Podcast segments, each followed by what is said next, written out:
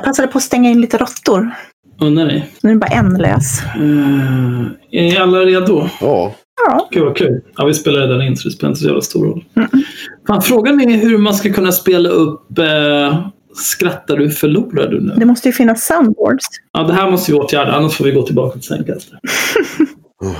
I alla fall. Eh, idag är det tisdagen den, nej, onsdagen den 11 december. Två lax 19. Det här är det 62 avsnittet av Haveristerna. Och vi kommer inte att prata om varken Cissi Wallin eller Linnea Claesson idag. Så är det därför du lyssnar så kan du stänga av och bli Patreon istället. Kommer vi inte det? Snälla, måste vi? Ja, skitsamma. Jag heter i alla fall Axel, Myra heter Myra, Henrik heter Henrik.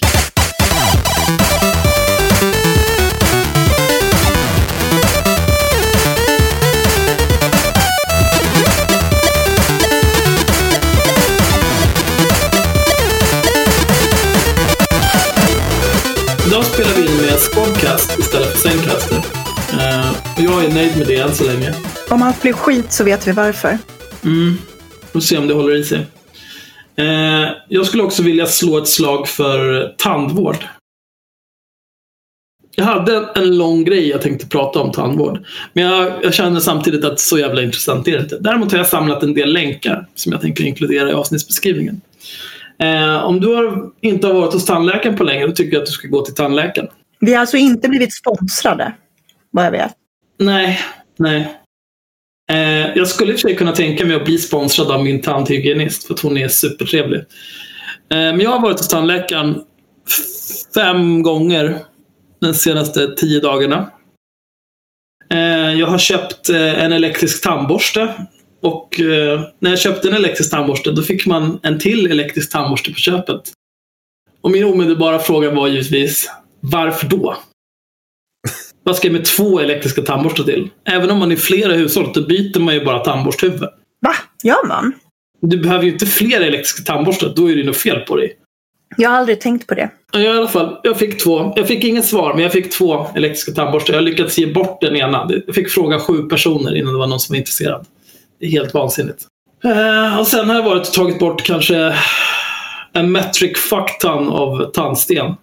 Och nu, nu känns det som att jag har individuella tänder igen. Det är helt fantastiskt. Och så har jag fått eh, någon slags eh, tandborstar man använder mellan tänderna. Jag har fått en sörja man ska skölja med. Så ska jag gå tillbaka om tre månader och se hur har det här gått då? Har du fått såna här röda äckliga tabletter som man ska tugga på? Nej, jag fick en röd sörja som jag ska skölja 30 sekunder med efter morgon och kväll. Och sen så sitter det kvar om du inte har borstat ordentligt. Nej, den här skapar missfärgningar om man inte har sköljt bort. Man ska tandtråda, använda de här mellanrumsborstarna. Eh, sen ska man borsta tänderna med den elektriska tandborsten och se till att massera tandköttet. Mm. Och sen när man har gjort det ska man skölja som en jävla galning.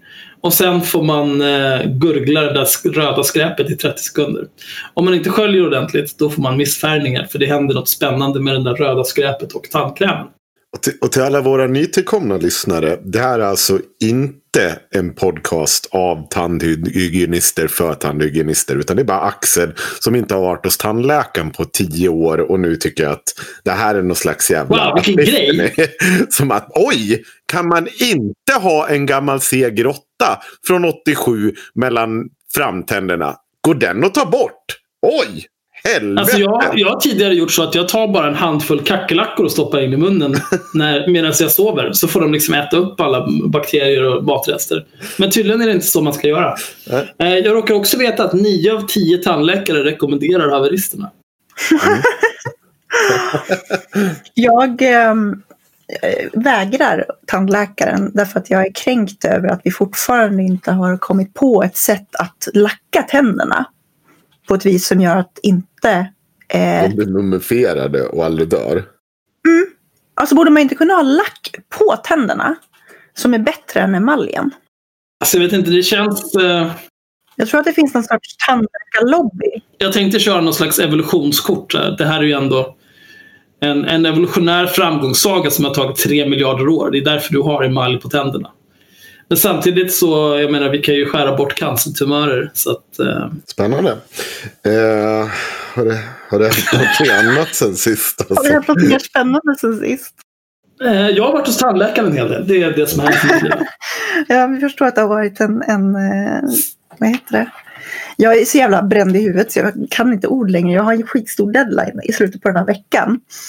Så att jag har bara suttit och skrivit så här 20 000 ord idag så jag är helt hjärndöd. Men eh, jag har ju varit nere i Malmö och träffat en massa klandervärda människor. Mhm. Vi kanske bara ska nämna det. Ja. Eh, Kör. Jag var alltså nere i Malmö på Hur kan vi live med Navid Modiri. Eh, för att då prata om metoo i en panel med Ann Heberlein och Fredrik Virtanen. Eh, andra som var delaktiga under kvällen var ju bland annat Jimmy Åkesson och eh, din favorit Axel Dan Korn var ju där. Oh, Pisshuvud. Eh, och eh, vad hade vi mer för typer? Jens Ganeman var ju såklart där. Sveriges tråkigaste människa. Mm. Någonting jag tycker är fascinerande med Jens Ganman när jag ser honom, alltså när man ser honom på riktigt så här, det är att han ser ut som en tolvåring. Mhm. Jag tror aldrig jag sett honom. Nej, alltså titta på så här, om du, om du får en chans att typ titta när han är med på film. För att han har en sån här t-shirt som det står, jag kommer inte ihåg vad det står, det står väl så här dålig ton eller någonting sånt där. Som, alltså typiskt Aron Flam-skämt. Och då har han liksom en sån t-shirt och sen så har han en, ovanpå det så har han liksom en tröja som han sen öppnar så för att visa upp sin t-shirt och vara lite busig. Och det finns någonting med hans framtoning som är som att han är en tolvåring. Ja, alltså om man är mest känd för att man är bra på att göra pie charts liksom. Om det är ens claim to fame. Mm. Mal ner skräp. Han är roligare, han är roligare liksom när han inte gör pie chart skulle jag säga. Han har Ja, så här, det- så här halvfyndiga takes ibland. Jag har sett att han har skrivit några så här Una bombar manifest långa poster på Facebook ibland. Mm. Men då det är så svårt att orka läsa för att det är, det är liksom den här jävla... Det är samma ton som Lamotte när han skriver någonting. Det, är, det känns som en, en, en upprörd tant Agda. Som ser att nu, nu håller ogifta par varandra i handen på, ner på byn igen. Och så ska det vara så här! Så alarmistiskt och töntigt bara. Men är det ens någon som läser? Alltså läser hans publik sådär långa poster? Jag vet fan inte om de gör det. Det gör de säkert. De är väl oanställningsbara allihopa. De har, enda de har är tid. Ja. Jag bara, gissar, jag bara spekulerar, jag har ingen aning. Men det där, eh, det, var, det är en väldig sorg det där med eh, hur kan vi? För att det är liksom... Jag väntar på att de här människorna som tycker att det här är det bästa som har hänt sen skivat smör, att de ska inse att Fattar ni inte att det är en repris av en repris av en repris av en repris av en Mm. repris? Första, ja, första säsongen av Hur kan vi? Wow! Vilka oväntade gäster, verkligen. Andra säsongen av Hur kan vi? Wow! Samma personer igen. Det är otroligt. Hur kan vi live i första gången i Malmö eller vad fan det var? Aha, samma personer. Mm. Hur kan vi live i Stockholm? Samma fucking personer. Och så har de allihopa suttit i sina egna poddar också. Henrik Jönsson och Marco Chiene sitter och dricker champagne vid ett jävla schackbräde. Det mest pretentiösa jag sett. Och det bara fortsätter. Alla gästar varandra. Så extrem incest och så extremt ointressant. Det är mycket circle jerk. Är det. Största höjdpunkten av det jag sett var när en arg bratte förklarade för Gudrun Schyman vad ett anal prolapse var. Och sen stängde jag av för att det, då, då kände jag Nu har det här pikat. Ja. Fan. Så otroligt talanglöst. Henrik Jönsson träffade jag ju faktiskt. Ja, Och, eh, Får jag bara säga en sak? Och då ska man ju komma ihåg att när Enar Bratte var med, då var, man skrattar ju mer åt cringen av att han var med. Och var så jävla stressad och nervös över att vara med. Så att han liksom inte kunde bete sig som folk. Ja, Ah. och det, det är liksom inte att det var så här, oj vilken otippad kille du har fått med. Och vilka spännande åsikter. Jaha, du har tagit med en total i, jaha, lokala fyllot från Helsingborg. Fick du han? Två flaskor vin säger du. Och han ställde upp. Dra på Trisser. Kul att han hade en åsikt. Men å andra sidan, han måste ju ha vetat att han har någon typ av lite stage fright. Så att jag kan ge honom att det var lite stort att han ställde upp ändå. Men det var ju å andra sidan ett friendly crowd. liksom. Jo, men precis också. Och, och sen bara att du... Ja, men grattis för att du vågade stå på en scen. Inte för att du hade en vettig åsikt någonstans. Utan mer bara att du satt och lät och ville...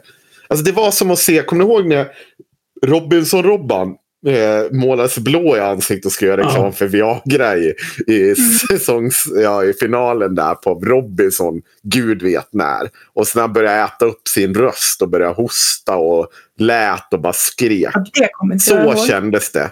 Men det bästa med det var ju när han stal den där Robinson-statyetten och Ja. sprang iväg och typ han 10 meter snubblade, ramlade och gjorde sig illa så han inte kunde fortsätta springa. Alltså. Och så hör man någon scentekniker där bara Robban, Robban gick det bra? Gick det bra? Så jävla tragik alltså. Det är så jävla svenskt ändå på något vis, hela den här. Ja. Men Rob, jag tycker Robinson-Robban är en hjälte å andra sidan. Han, har- han har tagit tag i sitt liv. Han är vuxen nu. Men vi har pratat om Robinson Robban förut. Vi konstaterade ju att han hade tjänat miljoner på fastighetsaffärer men att han nu kör typ pendeltåg i Stockholm. Jo, men jag, jag, jag tänkte mer på att det här skedde liksom innan halva vår målgrupp var full. Vi, jag har faktiskt jag har nya stats. Jag ska ta upp dem direkt. Eh, Eftersom jag var orolig. Vi distribuerar ju via pippa.io. Ja. Eh, och eftersom vi betalar 1200 spänn extra per år för att distribueras via Spotify av outgrundlig anledning. Eh, då var jag orolig för att eh, Pippa.io fick pengar av Spotify för våra spelningar nu när de har dragit iväg upp i hundratusentalet. Så då var jag tvungen att ta reda på hur det där går till. Och jag har kommit fram till två saker, lång historia kort, många mejl fram och tillbaka med folk som är... Ja, folk som är. Nu har, har vi kontroll över vår podcast på Spotify. Och jag vet också att man tjänar inte en jävla spänn på det. Nej. Men däremot så har jag tillgång till bättre stats nu om jag bara kan få... Några av er lyssnar på Spotify nu ska ni med andra ord sluta med det. Är det det du försöker säga Axel? Alltså jag har ingenting emot det. Det gör mig varken till eller från. Det kostar bara pengar att folk ska lyssna via Spotify. Mm. Å andra sidan så kostar det typ en tolftedel av vad vi tjänar per avsnitt. Så att jag bryr mig inte särskilt mycket. Nej. Vi kan nog bjuda på det tror jag. Den här gången. Men eh, man, man kan ju bli Patreon också. Ja, för det kan vi också medan Axel läser stats. Nu har vi ju helt nya möjligheter att visa upp oss eh, live när vi spelar in med det här nya Squadcast som vi tydligen håller på med. Eh, och det kan ju också bli en Patreon-fråga att eh, man får se det här där via på något sätt. Jag, jag har, vi har ingen aning, men det, det där löser vi framledes. Men Man skulle ganska enkelt kunna göra en uh, unlisted YouTube-länk. Posta på Discord eller Patreon. Och så kan vi livestreama när vi spelar in ett avsnitt eller något. Det, det finns Ja. möjligheterna är oändliga. oändliga. Eh, Så bli Patreons redan nu så är det där fixat när det väl går igång. Eh, Myra, eftersom Axel är helt eh, jättespännande nu när han sitter och letar länkar. Eh, så kan väl du berätta om det där du var på väg att berätta om med Hur kan vi? Ja, nej, men jag var ju där och skulle prata. Anledningen till att jag var med i Hur kan vi kan vi ju börja med. Eh, var att det är i och för sig en ganska rolig text som vi kan läsa någon gång och göra någon högläsning på. Men Attila Joldas var ju med i Hur kan vi i Stockholm. Mm. och ehm, skulle prata feminism med Elin Sundin ehm, från Fatta och Gardet, tror hon har varit med i. Mm. Eh, och även eh, David Eberhardt, en annan gammal favorit. Eh, och Han är jättetrevlig. Ja, han har fullst, full, skitkonstiga idéer om kön och genus och sånt. Men ehm, de skulle prata feminism med honom i alla fall. Och Attila Jolda skrev en, en krönika i Expressen om hur hemskt det där var. Därför att alla hade varit, alltså publiken på Hur kan vi är ju Sverigesar typ. Alltså jag tänker att det, det är målgruppen som, som röstade på Medborgerlig Samling. Det är den målgruppen jag tänker att de drar till sig på plats ganska mycket. Um, och de är ju inte så jätteförtjusta i feminister, om jag ska vara lite fördomsfull. Och de är väl förmodligen ganska förtjusta i David Eberhard, för han är en sån där, sån där som säger det man inte får säga och så. En redig man liksom. Så att eh, Attila Jolda skrev en krönika om det där och var ganska så här, mm, tyckte att det var jobbigt. Han sa att det hade liksom skrikits i publiken. Det, det kändes, det var lite grann som när Linnea Claesson beskriver sin föreläsning. Var det. Mm. Alltså sådär, jag försöker vara feminist och då skriker tonårskillar i publiken Emma är en jävla hora fast med typ 40-åriga män istället. Mm. Eh, så ja, och jag läste det där och sen så tänkte jag så här. För jag fick också höra då i samband med det här att det skulle, nästa samtal så skulle de prata om metoo och eh, Fredrik Virtanen skulle vara en av de som skulle diskutera det. Och jag bara såg framför mig vilken jävla trainwreck det här skulle bli. Alltså, tänk er den här målgruppen av extremt liksom så här boomergubbar som älskar Medborgerlig Samling. Förmodligen inte så förtjusta i metoo, ska sitta och lyssna och prata och sen så vet man ju liksom vilken målgrupp det brukar vara på de som Navid bjuder in. Så det hade kunnat bli ännu värre människor och sen så skulle då Fredrik Virtanen som till hans credit, all, alltså han har ju fortsatt säga att jag tycker inte att man ska döma ut hela metoo på grund av det här. Jag tycker metoo är bra, jag kallar mig fortfarande feminist och så vidare. Så det ska han ju ha liksom, men jag hade någon känsla av att det här skulle bara bli liksom Fredrik Virtanen sitter och pratar om hur jävla dåligt det var med metoo och hur hemskt det var och alla sitter och bara bra sagt, bra sagt. han visade sig vara mer nyanserad eller? Ja, men han var, han var okej faktiskt. Mm. Måste jag säga. Alltså, det märks ju att han är bitter och det här har jag ju sagt förut. Liksom. Det märks ju att han är bitter och jag kan väl förstå att han är bitter också. Det har väl inte varit så jävla kul att vara Fredrik Virtanen de senaste två åren. Jag är ganska bitter efter de senaste två månaders erfarenheter av Cissi Wallin. Jag kan tänka mig att man är ganska rasande efter två år. Ja, men lite så. Um, så, att, så, det, så min, min skräck var ju verkligen att han skulle bjuda in någon jävligt korkad, typ Linnea Claesson dit, som sen skulle sitta där och få, och se, liksom, få metoo och feminismen att se skitdåliga ut. För att det är så jävla svårt att tävla med Fredrik Virtanens trauma efter metoo om man ska försvara det. Um, och bevisligen så lyckades det inte skitbra för Attila och uh, Elin. För de framstod bara lite grann, alltså de kunde liksom inte snacka med den här målgruppen riktigt. Men hur, hur såg den genomsnittliga besökaren ut? Ja, alltså jag skulle säga att det var extremt mycket, väldigt manligt var det. Oj, vilken eh, överraskning. Jag är totalt chockerad. Mm. Men det var också lite så här, jag såg inte publiken jättemycket eftersom jag, jag, hade, jag hade en helvetesdag som gjorde att jag kom ner till Malmö typ samtidigt som eventet började. Så jag såg inte jättemycket av publiken. Eh, för när man, står, liksom, när man står på scen försöker man ju inte titta så här. Man försöker ju inte liksom titta för noga på publiken för då kommer man bara av sig. Men det var, det var väldigt manligt. Jag tror att det var ganska hög medelålder. Men jag skulle säga att det var ju ingen, inte supergammal och inte, jag skulle medelålders typ. Mm. Eh, och eh, ja, jag vet inte. Det var väl lite så här. Det var ganska väntat. Alltså, Ann Heberlein var ju, satt ju där också. Och hon inleder ju med, för det första så sitter jag då i mitten mellan Ann Heberlein och Fredrik Virtanen. Eh, och jag börjar med att säga, för att Navid har någon så inledande fråga, typ man ska typ göra någon så här incheckning och berätta så vad man har för förhoppningar för samtalet och vad man är rädd för. Alltså det är så här, sådana grejer. Mm. Eh, och jag sa att det jag var orolig för, det var ju just att, så här, att sitta i ett sånt här samtal med Fredrik Virtanen som är en sån symbol Eh, för äckliga gubbar som blev outade under metoo. Det gör det ju väldigt, väldigt svårt. Att man inte liksom fastnar på hans fall eller ja, du vet, så. Um, och sen öppnar också Heberlein an, öppnar också med att säga jag blev ju våldtagen för 25 år sedan. Så jag bara hopp. nu är det liksom, nu sitter jag här mellan två personer som har en extremt laddad eh, liksom personlig utgångspunkt i det här. Så jag bara, ha, mm, då måste jag försöka på något sätt så här, nyansera allting. Så det var typ det jag försökte göra. Jag försökte nyansera alla dumheter som sades. Och säga typ ja, men eh, man ska inte glömma att... Och så höll jag på sådär. Vilket jag tror blev bra. Alltså jag tror att det blev ett ganska bra samtal. Men man märkte ju vilka publiken var när det blev så här. Ann Heberlein får typ spontana applåder fyra gånger. För att hon säger grejer som eh, det sista hon sa som hon fick spontana applåder för var något så urbota korkat typ Ja, kvinnor, på, eh, så här, vi säger att vi vill ha en man som byter blöjor men egentligen vill vi ha en man som trycker upp oss mot väggen. Typ. alla bara bra sagt!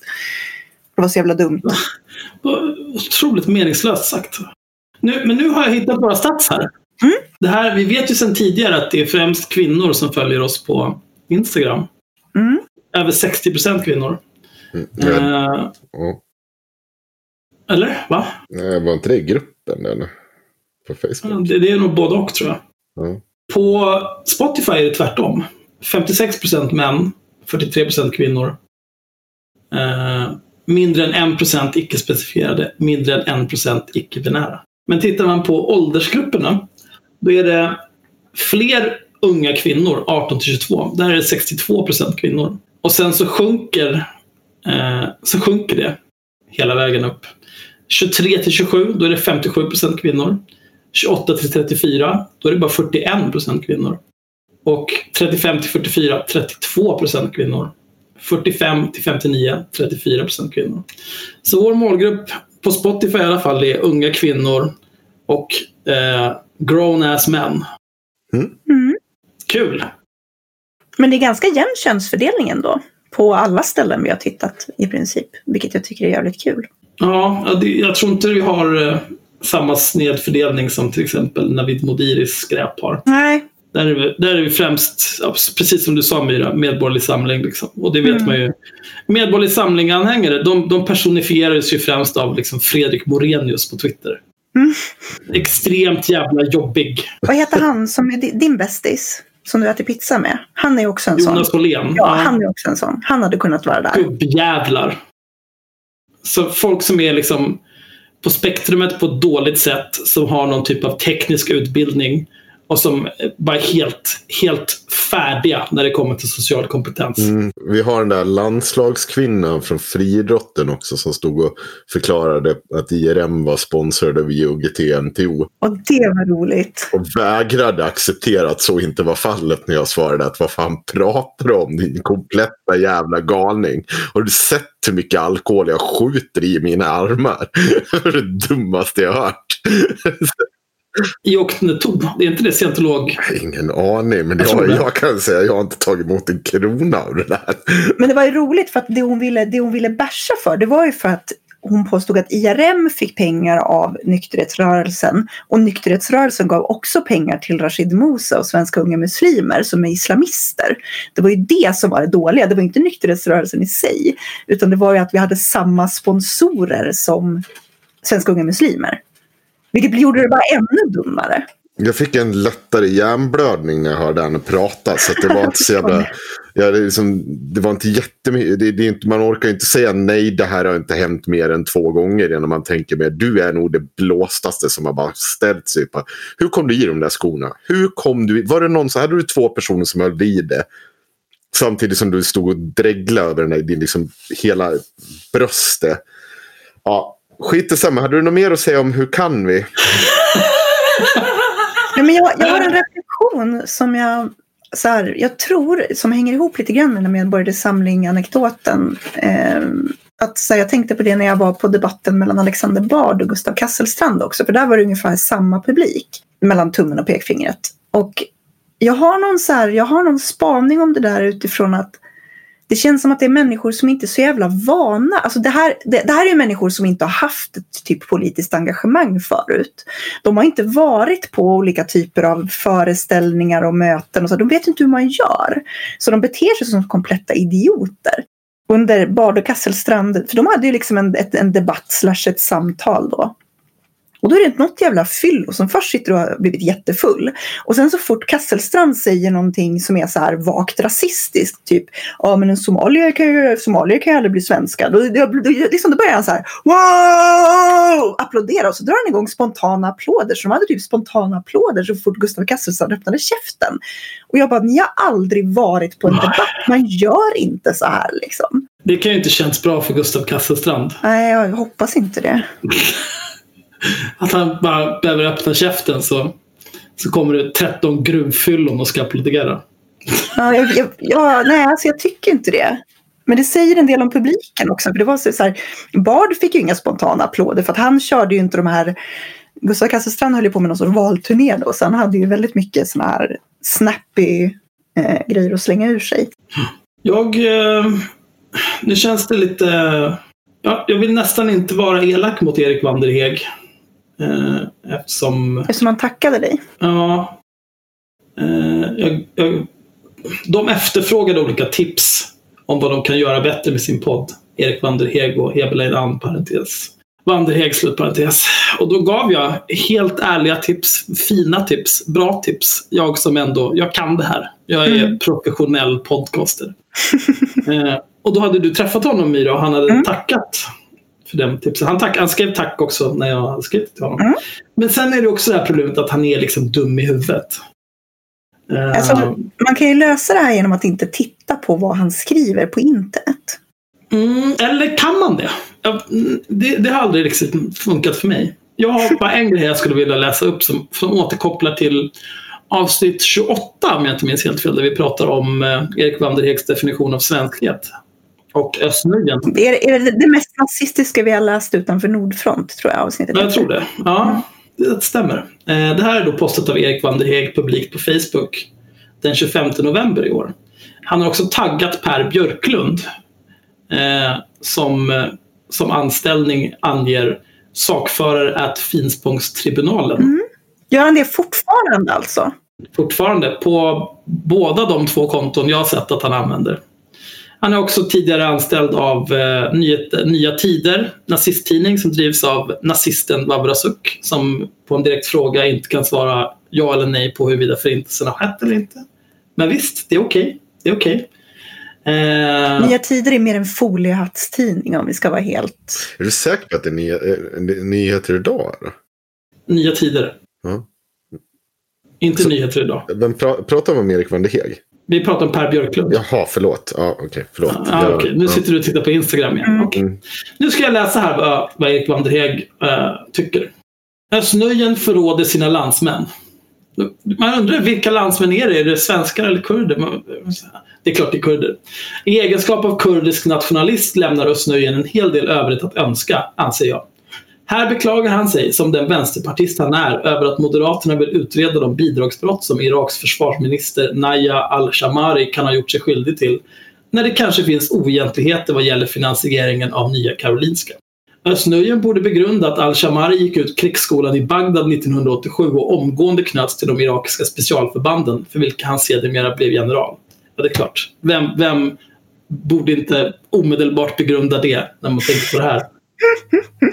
Dessa enheter var verksamma under hela den folkmordskampanj på det kurdiska folket som landets dåvarande diktator Saddam Hussein drog igång 1986 under namnet Operation Al-Anfal och som pågick fram till 1989. Östnöjen agerar här som om en jude hade varit mer besviken på Paraguays regering för att den fifflat med internationella bankkrediter än för att den givit Josef Mengele en fristad i landet. Andra judar hade nog haft ett och annat att säga om ett sådant resonemang. Och det hoppas jag även att alla riktiga kurder har vad gäller Östnöjen. Östnöjen är helt enkelt en mycket dålig kurd som i och med denna tweet bottnar på tiotusentals mördade landsmäns gravar. Fy! Varför är han så besatt av att ta ifrån Östnöjen hela sin, hela sin nationella identitet? Först, fick han, först var han osvensk. Och nu är han inte kurd heller, så vad får han vara då? Nej, får inte vara någonting. Det jag har skrivit här då är sila mygg och svälja kameler. Moderaternas politiker hycklar vidare. Ojar sig över att en svensk medborgare som är irakisk försvarsminister fått bidrag medan de är helt tysta kring miljarderna som de själva fuskat undan eller gett till polare i Stockholm med Nya Karolinska. Jag tycker nog Östnöjens take är lite mer rimlig. än, en Erik försöker utmåla den som jag. Å andra sidan, alltså, så här, helt fråntaget det så kan jag faktiskt tycka att så här, man kanske inte behöver ge liksom, uppehållstillstånd till en av Saddam Husseins generaler. Nej, han borde väl eh, förmodligen utredas för någon typ av eh, krigsbrott. Folkmord. Mm. Om, om nu det här stämmer. Jag menar, eh, pff, men, men, men det går ju... Ja, Nej, jag vet inte vad jag ska säga. Jag skulle vara ganska okej med att, att tvinga, eh, tvinga honom att återvandra. Jag skulle kunna göra ett undantag från min princip där. Jag, jag har inte satt mig in i det här överhuvudtaget. Finns det, har vi något belägg för att någonting av det här? Är det någon slags, f- f- vad är det som... Nej, jag, jag har ingen vilken aning. kontext sägs det jag, här? Är det jag liksom litar ens- bara på liksom, den stora profeten Erik Vanderheg här. Som Mm. kan en hel del om Irak 87 Det har, det har rapporterats i, i media annan än nyheter idag också. Mm. Men sam, jag vet inte. Det är, det är så konstigt allting. Det är ett jävligt glassigt kommentarsfält. Vi kan expertkommentera det någon gång. Ja. Det är mycket, jag kan, jag kan ta några eh, kommentarer här. Eh, äcklig jävel. Eh, Erik van der Heek lookalike. En osmaklig typ. Erik van der Heek lookalike. Eh, han verkar mest vara till besvär för sina landsmän. Erik van der Heek lookalike. Kan inte med den äckliga typen. Erik van der Heek lookalike. Räknar svart betalning till terrorister in också. Erik van der Heek lookalike. Och så vidare och så vidare. Han har klickat like på en hel del här. När ska Össet utredas för terrorfinansiering? Den här har jag faktiskt inte kollat. Erik van der Heek klickar inte like. Oj. Han kanske inte har hunnit dit än. Nej, det är, det är ju trots allt två veckor sedan det här postades. Ja, okej, då har han nog inte. Åh, Ja, ja, jag får hjärnblödning. Ja det, det känns som det var den Erik Vanderheg vi har pratat om så många gånger tidigare.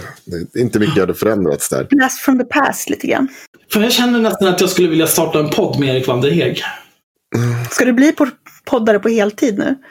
Du ska liksom casha in både från Sverigesarna och från, eh, från vad nu våran målgrupp är. Unga tjejer och gamla gubbar är vår målgrupp. Mm. Nej, men jag vet inte. Det måste ju finnas ett gyllene mellanläge där man får tjäna pengar på alla. Eh, Man kan ju inte göra som Joakim Lamotte, för det är, ju, det är ju bara Sveriges pengar. Han är ju helt bränd i alla andra sammanhang. Mm. Navid Modiri li- ligger lite närmare mitten, för att han kan fånga upp alla de här jävla clownliberalerna som inte har någonting att förlora på någonting. För att de är vita medelålders män och aldrig har gjort ett hederligt handtag i sina liv. Då kan man liksom då kan man sitta där och så här, det goda samtalet. Ja, men Nordiska motståndsrörelsen och AFA är inte de lika goda kålsupare, hej hå. Men jag tror att det finns, man kan röra sig ännu mer mot mitten och verkligen fånga in alla pengar. Ja, ja, precis. Alltså jag tänker det, det, det är intressant att kalibrera det där, tänker jag. Eller så spelar man in sex timmar avsnitt om Linnea Claesson så hovar man in en hel del cash också. Ja, det är faktiskt sant. Det är Mm. nog det närmaste vi har kommit till att... eh, Att vara folkkära. ja, Det var en jävla bit ifrån fortfarande skulle jag vilja påstå. Ja, det, det har vi ju. Där har vi ju, vi har ju fått det. Men vi kommer återkomma lite till just det där. Och, för det är ju inte bara pengar man hovar in. Man hovar ju in en och annan idiot också på att granska Linnea Claesson. Men vi, vi kan återkomma till det sen. För vi ska... Vi, jag tänkte, när vi ändå så är nere i Skåne. Mm. vill jag ta upp eh, en annan herre som jag längtar att prata om. Eh, nämligen. Gryningsfyromanen, ja. Fast egentligen är det inte så mycket Gryningsfyromanen. Jag vet inte hur länge jag kommer kunna hålla upp den här pratan. Eh, men jag var liksom taggad om det här så länge. Allting kom i vägen. Jag har mått piss. Jag har... Ja, det har varit piss. Men jag har någonstans haft en lite så dröm om att någon dag, någon dag ska jag, någon dag ska jag gått vidare från att prata om Cissi Wallin. Och då tar vi killen som kommer bränna ner mitt hus. Det blir bra. Inte nog med att hela mitt liv ska bli sönderrivet. Nu tar vi han som kan bränna ner min kåk också. På honom. Och, eh, men i alla fall. Jag. Ja, precis. Fan, alltså jag är glad att jag skyddade uppgifter ibland. Eh, men Gryningspyromanen, för er som inte vet vem det är så var det en eh, herre, jag behöver inte gå in på hans namn, det, han är Ulf Borgström. Det står till och med på Wikipedia. Aha. Han har härjat i många år och det är inte bara, han var under en tid någonting som hette telesabotörerna på höll på med bedrägerier, saboterade tele, Televerkets telestationer och fan och hans moster. Men han har ju såklart blivit känd då för att han har åkt runt halva jävla Sverige och tänt eld på olika typer av lokaler. Men också så här, ehm, eh, fina byggnader som har liksom högt kulturvärde. Och då nämns bland annat eh, Snickerboa i Katthult eh, från film, filmen Emil Lönneberga. Eh, Östanfors handpappersbruk, eh, eh, Västra Vemmenhögs kyrka, Nils Holgerssonsgården och hela Trefaldighetskyrkan i centrala Kristianstad. Kristianstad. Kristianstad. Eh, han har inte blivit dömd för allt det här ska tilläggas. Utan eh, man misstänker att det är honom och man misstänker att han lämnar en massa spår efter sig för att retas då med polisen. han vill jäcka polisen. Han vill jäcka polisen. Ja. Och han har varit uppe i Dalarna och vänt. Så att, som sagt, jag kommer ju inte ha ett hus kvar efter det här. Men, men vi, vi, vi, får ta, vi får kliva över den bron eh, när den kommer. Så ni kan ju som sagt bli Patreons nu så att jag har råd att köpa ett nytt hus på grund av det här. Allt för konsten, Henrik. En liten husvagn som du kan ställa på parkeringen utanför jobbet. Typ. I alla fall, det är inte det som är det intressanta. Alltså att han har åkt runt eh, och gjort det här. Eh, utan det är hur den här typen av människor porträtteras. Hur man gång på gång kan säga att han är så jävla smart. Hänger ni med? För det har väl säkert ni hört någonting också om. Att han är så jävla smart och att han har jäckat polisen, precis som Axel sa. Eller? Jag, jag kan väldigt lite om gryningspyromanen faktiskt. Nej, men det finns en dokumentär på SVT som jag rekommenderar alla att se. Den var svinbra. Men liksom hela det genomgående där det är ju typ att han är supersmart och eh, han jäckar polisen och han, man tror att han lämnar små ledtrådar och eh, han sitter, om jag inte missminner mig, sitter han och förhör och så eh, pekar han på en Ja, du kan ju kolla på 20-lappen så får du svaret. Och då är det typ Nils Holgerssons gård som finns på 20-lappen. Ni vet, som någon slags jävla evil mastermind. Mm. Eh, förstår ni? Det låter extremt töntigt. Alltså. ja, ja, jo, det är det också. Vi är väldigt förtjusta i att göra det med människor. Eh, man kan ju titta hur man pratar om olika seriemördare också. Eftersom mm. det råkar vara ett av mina särintressen. Mm. Alltså att man är väldigt förtjust i att utmåla det som att de är, liksom, precis som du säger, så här, evil masterminds. Eh, som går ut och, och liksom lurar polisen. Fast i jättemånga av fallen så har de ju bara haft tur. Ja, absolut. Ja, det, åh gud, har ni sett det här i huvudet på mördare på TV3? Det har ni såklart inte gjort för ni tittar inte på tv som normala människor. Men i alla fall, där sitter en psykolog och berättar hur alla eh, mördare tänker. Och ja, hon är så jävla hobbypsykolog alltså. Hon drar sådana jävla växlar. Men vi ska gå tillbaka, vi ska komma tillbaka.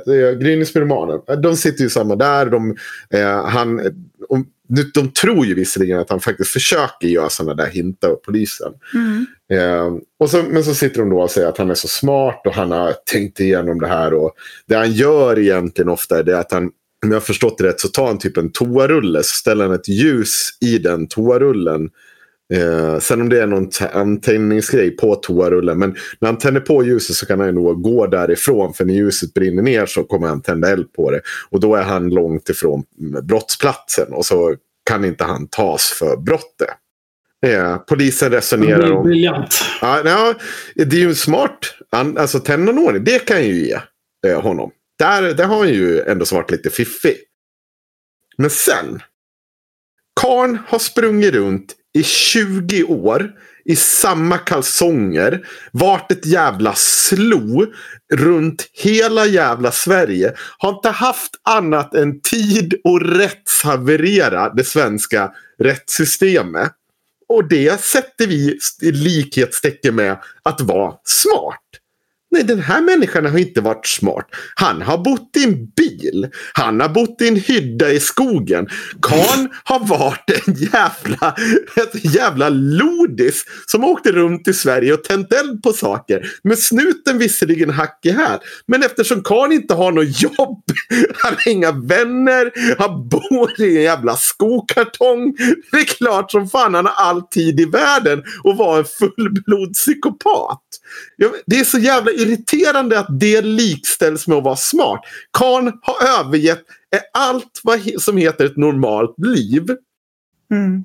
Han bor på riktigt i bilen med permar. Ja, precis. Det, det är exakt det han gör. Mm. De hittar de här grejerna på honom. Men eftersom de inte kan knyta honom till brottsplatsen. Och att han är totalt sjuk i huvudet och bara nekar till allting. Och skitstöddig. Så blir det helt enkelt upp till polisen att säga att vi måste liksom hitta dig med the smoking gun. Och tyvärr har vi inte, vi har inte lyckats gjort det än. Och det är ju inte för att du är smart. Det är för att du bor i en bil. Du har all tid i världen. Hur kan vi sitta och säga att det är smart?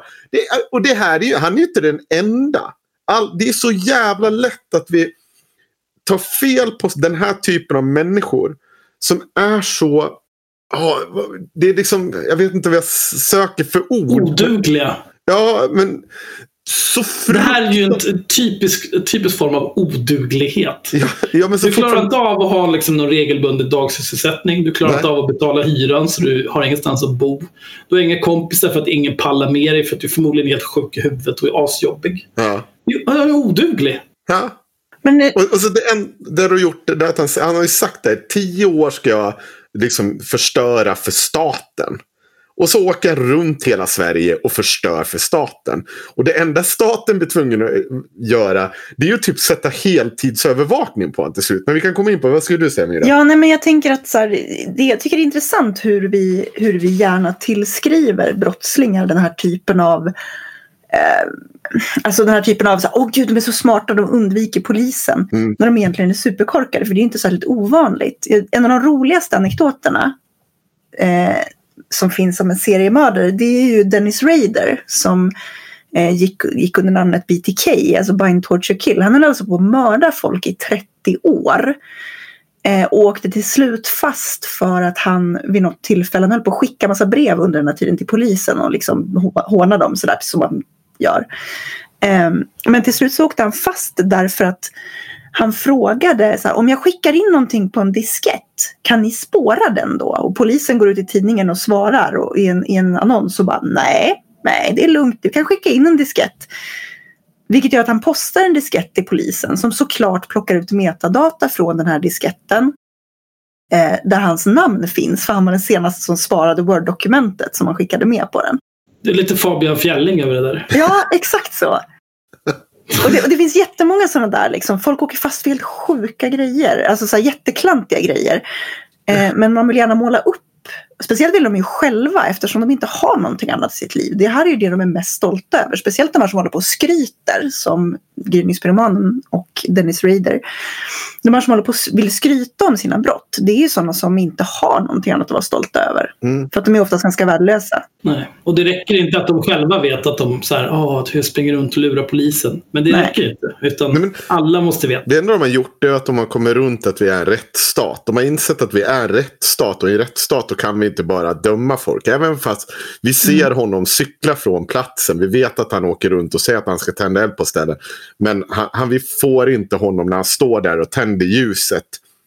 Och så bara Nej. står han och blånekar till allt om och om igen. Men man ska ju komma ihåg då också. Okej, du har lurat rättsstaten. Om, om vi hade nog många sådana idioter. Då, vet ni vad som skulle hända då i Sverige? Då skulle vi helt enkelt slopa rättsstaten. Vi skulle ju Mm. inskränkningar det. Och det är inte så jävla smart. För då är plötsligt, då kommer bara polisen och hämtar det. Skjuter en kula i knät på det. Sen sätter de i fängelse i två år utan rättegång. Och så får du sitta där och grina. Och så får du säga att åh gud vad smart jag var här i 30 år. Resten av mitt liv ska jag gå och halta.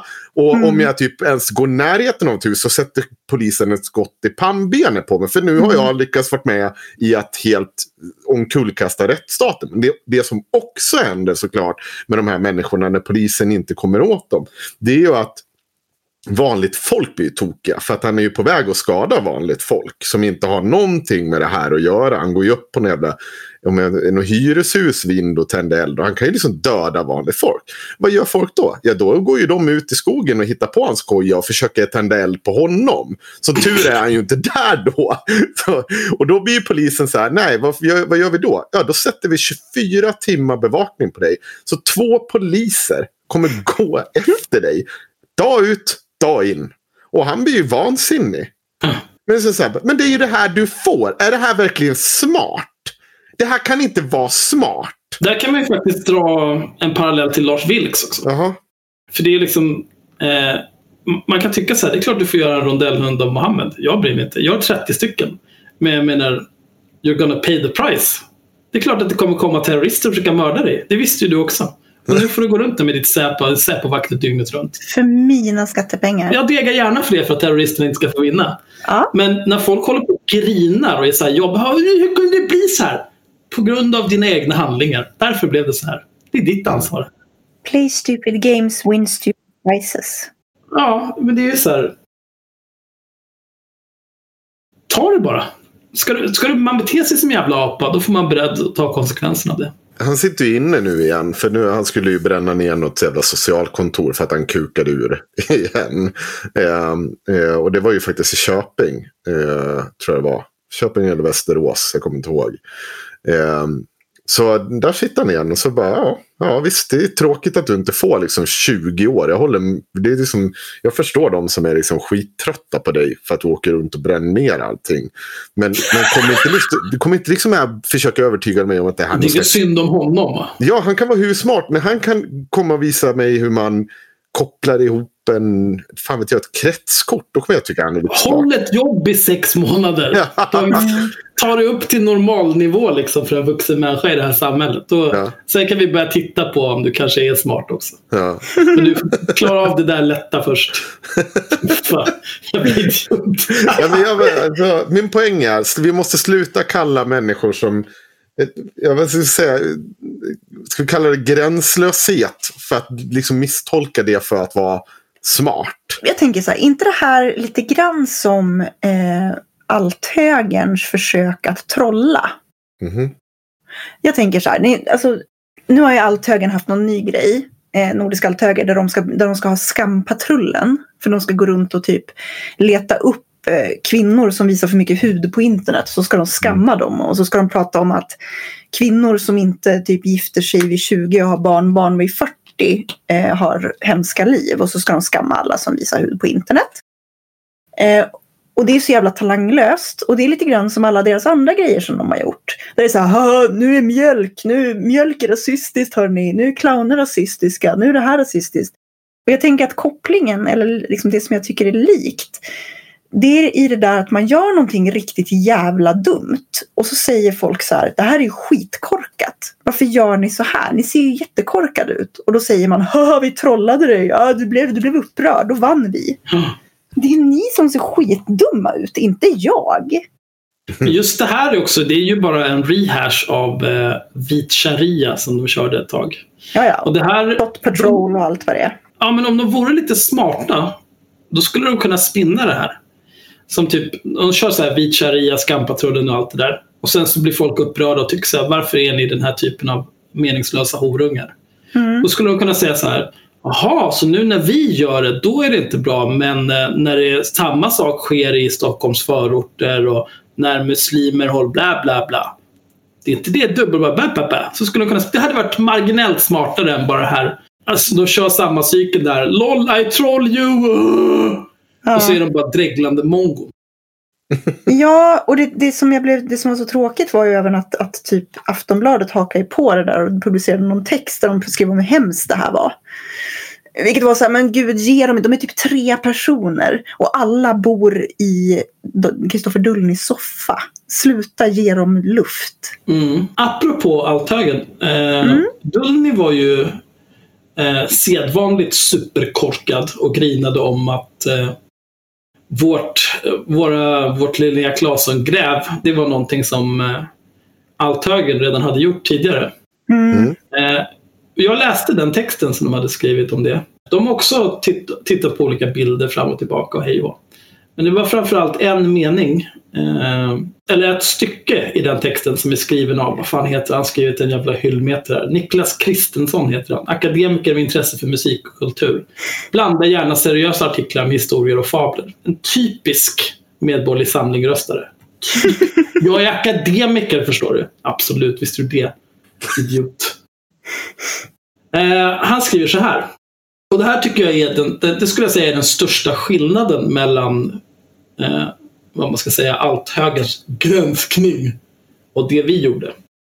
Det kanske redan har framgått, men jag skriver ut det ändå. Jag är lite skeptisk till Linneas historier. I ärlighetens namn så är skeptisk en underdrift. Jag tror faktiskt att en stor del är rena påhitt. Det är en ganska stark anklagelse, det vet jag. Och jag kan heller inte bevisa mitt påstående. Bra granskning. Det är nog den, eh, den mest framstående skillnaden mellan det Fitt Dullny och hans butt buddies har gjort jämfört med vad vi har gjort. Mm. Så du kan dra åt helvete Kristoffer, din jävla apa. Det är en annan sak också. Jag har tänkt på det mycket på senaste tiden. Att jag vet att det är många människor som verkligen hatar oss som lyssnar på den här podden. Och det gör mig så jävla glad varje gång. Mm. Varje gång jag spelar in så brukar jag tänka så här. Hur ska jag kunna säga någonting? Skicka en, en, antingen en väldigt tydlig hälsning till de här människorna eller en mer subtil. Ha det bra Kristoffer. Sopa. Det bästa är ju att vi har så jävla långa avsnitt också. Jag vet hur plågsamt det är att tvingas lyssna på poddar för research de få gånger jag gör det.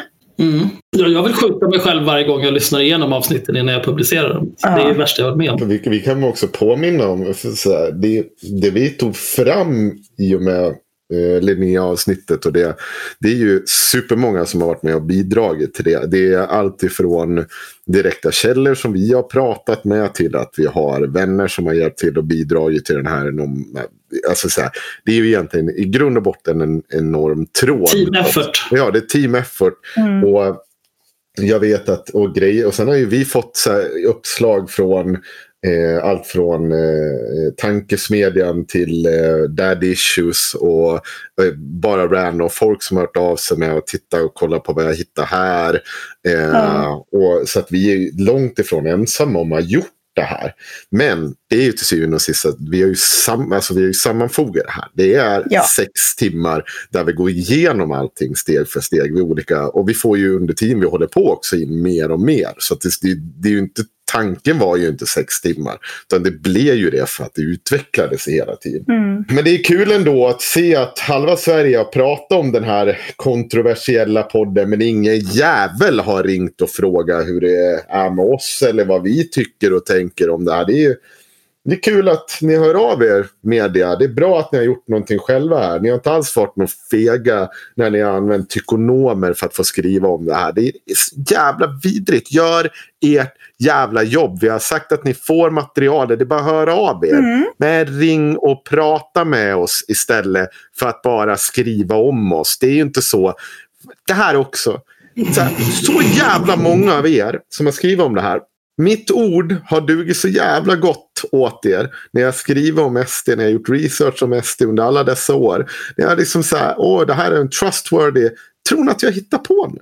Tror ni att jag är den typen av människa som inte har fog för det jag säger? Ni har jobbat med. Jag vet inte hur många av er som faktiskt har jag suttit med på telefon och gått igenom sånt här tidigare. Jag är ingen jävla Mm. lallare. Ni är såna jävla sopor ibland att, så, fan, usch. Jag har mest eh, varit eh, bitter över att alla som har skrivit det här, när de, när de började inse att oj vad många det är som eh, pratar om Linnea Claesson nu. Ja, ja, jag får väl lyssna på den här jävla podden då. Mm. Då ska alla hitta en egen take på liksom varför det har blivit så här. Jag kommer inte ihåg vad den där jävla frisyren i Aftonbladet tyckte. Han skrev, skrev någonting om Ja. något lallande om plagiat och intertextualitet. Hipster Kristoffer. Ja, alltså. Jesus Christ. Alltså. Och- och Liksom, det är fine. Eh, det, det får man göra. Eh, man får vara talanglös. Det är okej. Eh, och, och många som har skrivit så här texter och eh, nämner oss vid namn, men inte länkar. Är ni sjuka i huvudet? Alltså det är nog det äckligaste av allt. Mm. Ni tar, tar det vi presenterar, tjänar pengar på det genom att kunna skriva Linnea Claesson i rubriken. Hitta någon fattig egen spin på det, det material vi har sammanställt. Och ni länkar inte till oss. Fuck you! Jag kommer göra allt jag kan för att förstöra era liv. Det kan jag säga på en gång. Men du kan, tänk om du... Jag ska ta ett exempel. Nej, men alltså, inom rimliga gränser. Det är ju liksom, jag har ju saker kvar att förlora. Jag har ju ett jobb och så här, familj och vänner. Du, du kanske vill gå på Stora Journalistpriset igen? Fuck de där svinen. Aldrig mer. Värsta jag varit med om. Nej, det var supertrevligt att vara där. Jag kommer gärna nästa år. Men en sak som jag... eh, Vi får väl komma dit som bisittare efter någon har breakat att Linnea Claesson var en lögnare. 90% baserat på vår podd. Ja, det är kul. Mm. Nu kommer jag inte bli arg. Då, nej, men då kommer de hålla ett tacktal och så kommer de säga Sen vill jag tacka tre personer som har en podd från vilken mycket av det här materialet kommer. Okej, bra. Tyvärr, tyvärr så tillbringade de mest tiden i podden med att prata om och kommentera Linnea Claessons bröst. Ja. Ja. Jag har en sak som jag vill ta upp. Eh, eh, det är från Diggan faktiskt. Ja. Eh, också anledningen till att jag avslutat min DN digital prenumeration. För den här skiten tar jag inte. Eh, det här är ett stycke ur den här texten. Kritiken mot Linnea Claesson har i, har i sin tur lett till motkritik mot granskarna. Inte minst mot tonen i podcasten. I avsnitten säger programledarna bland annat att Glasen är dum i huvudet och att hon kan dra åt helvete. Ja, hon är dum i huvudet och hon kan dra åt helvete. Men, men om vi bortser från det. Hur är det här relevant kritik? Invaliderar den någonting av alla de saker som vi tar upp och kan styrka gällande Linnea Claesson? Nej, det gör det inte. Och här, okay, men jag får inte säga att någon är dum i huvudet och kan dra åt helvete i det här jävla landet längre. Om du, om, du, om du som lyssnar på det här på riktigt tycker att man inte kan säga att någon är dum i huvudet och kan dra åt helvete. Då är du dum i huvudet och du kan dra åt helvete. Vilken jävla idiot alltså. Fy fan. Alltså, det där, men det blir lite så här, det jag har noterat med det här, det blir lite så här, nu är ju inte Hitler här och kan försvara sig eh, känsla.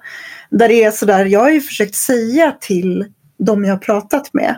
Att bara, men typ, typ DN. Jag bara, vi kan skicka över allt material. Vi kan skicka över allt material. Det är bara att se till. Så här, prata med min kollega Henrik. Han, han kan säkert gå igenom materialet mer. Och sen så sitter jag själv och pratar med, liksom, pratar med dem och förklarar varför och förklarar att bara, fast vi är ju inte journalister. Liksom. Vi vill ju hellre att någon ska plocka upp det här materialet och bla bla bla bla bla bla bla. bla. Så här, vi typ har en podd där vi sitter och snackar skit och driver med saker.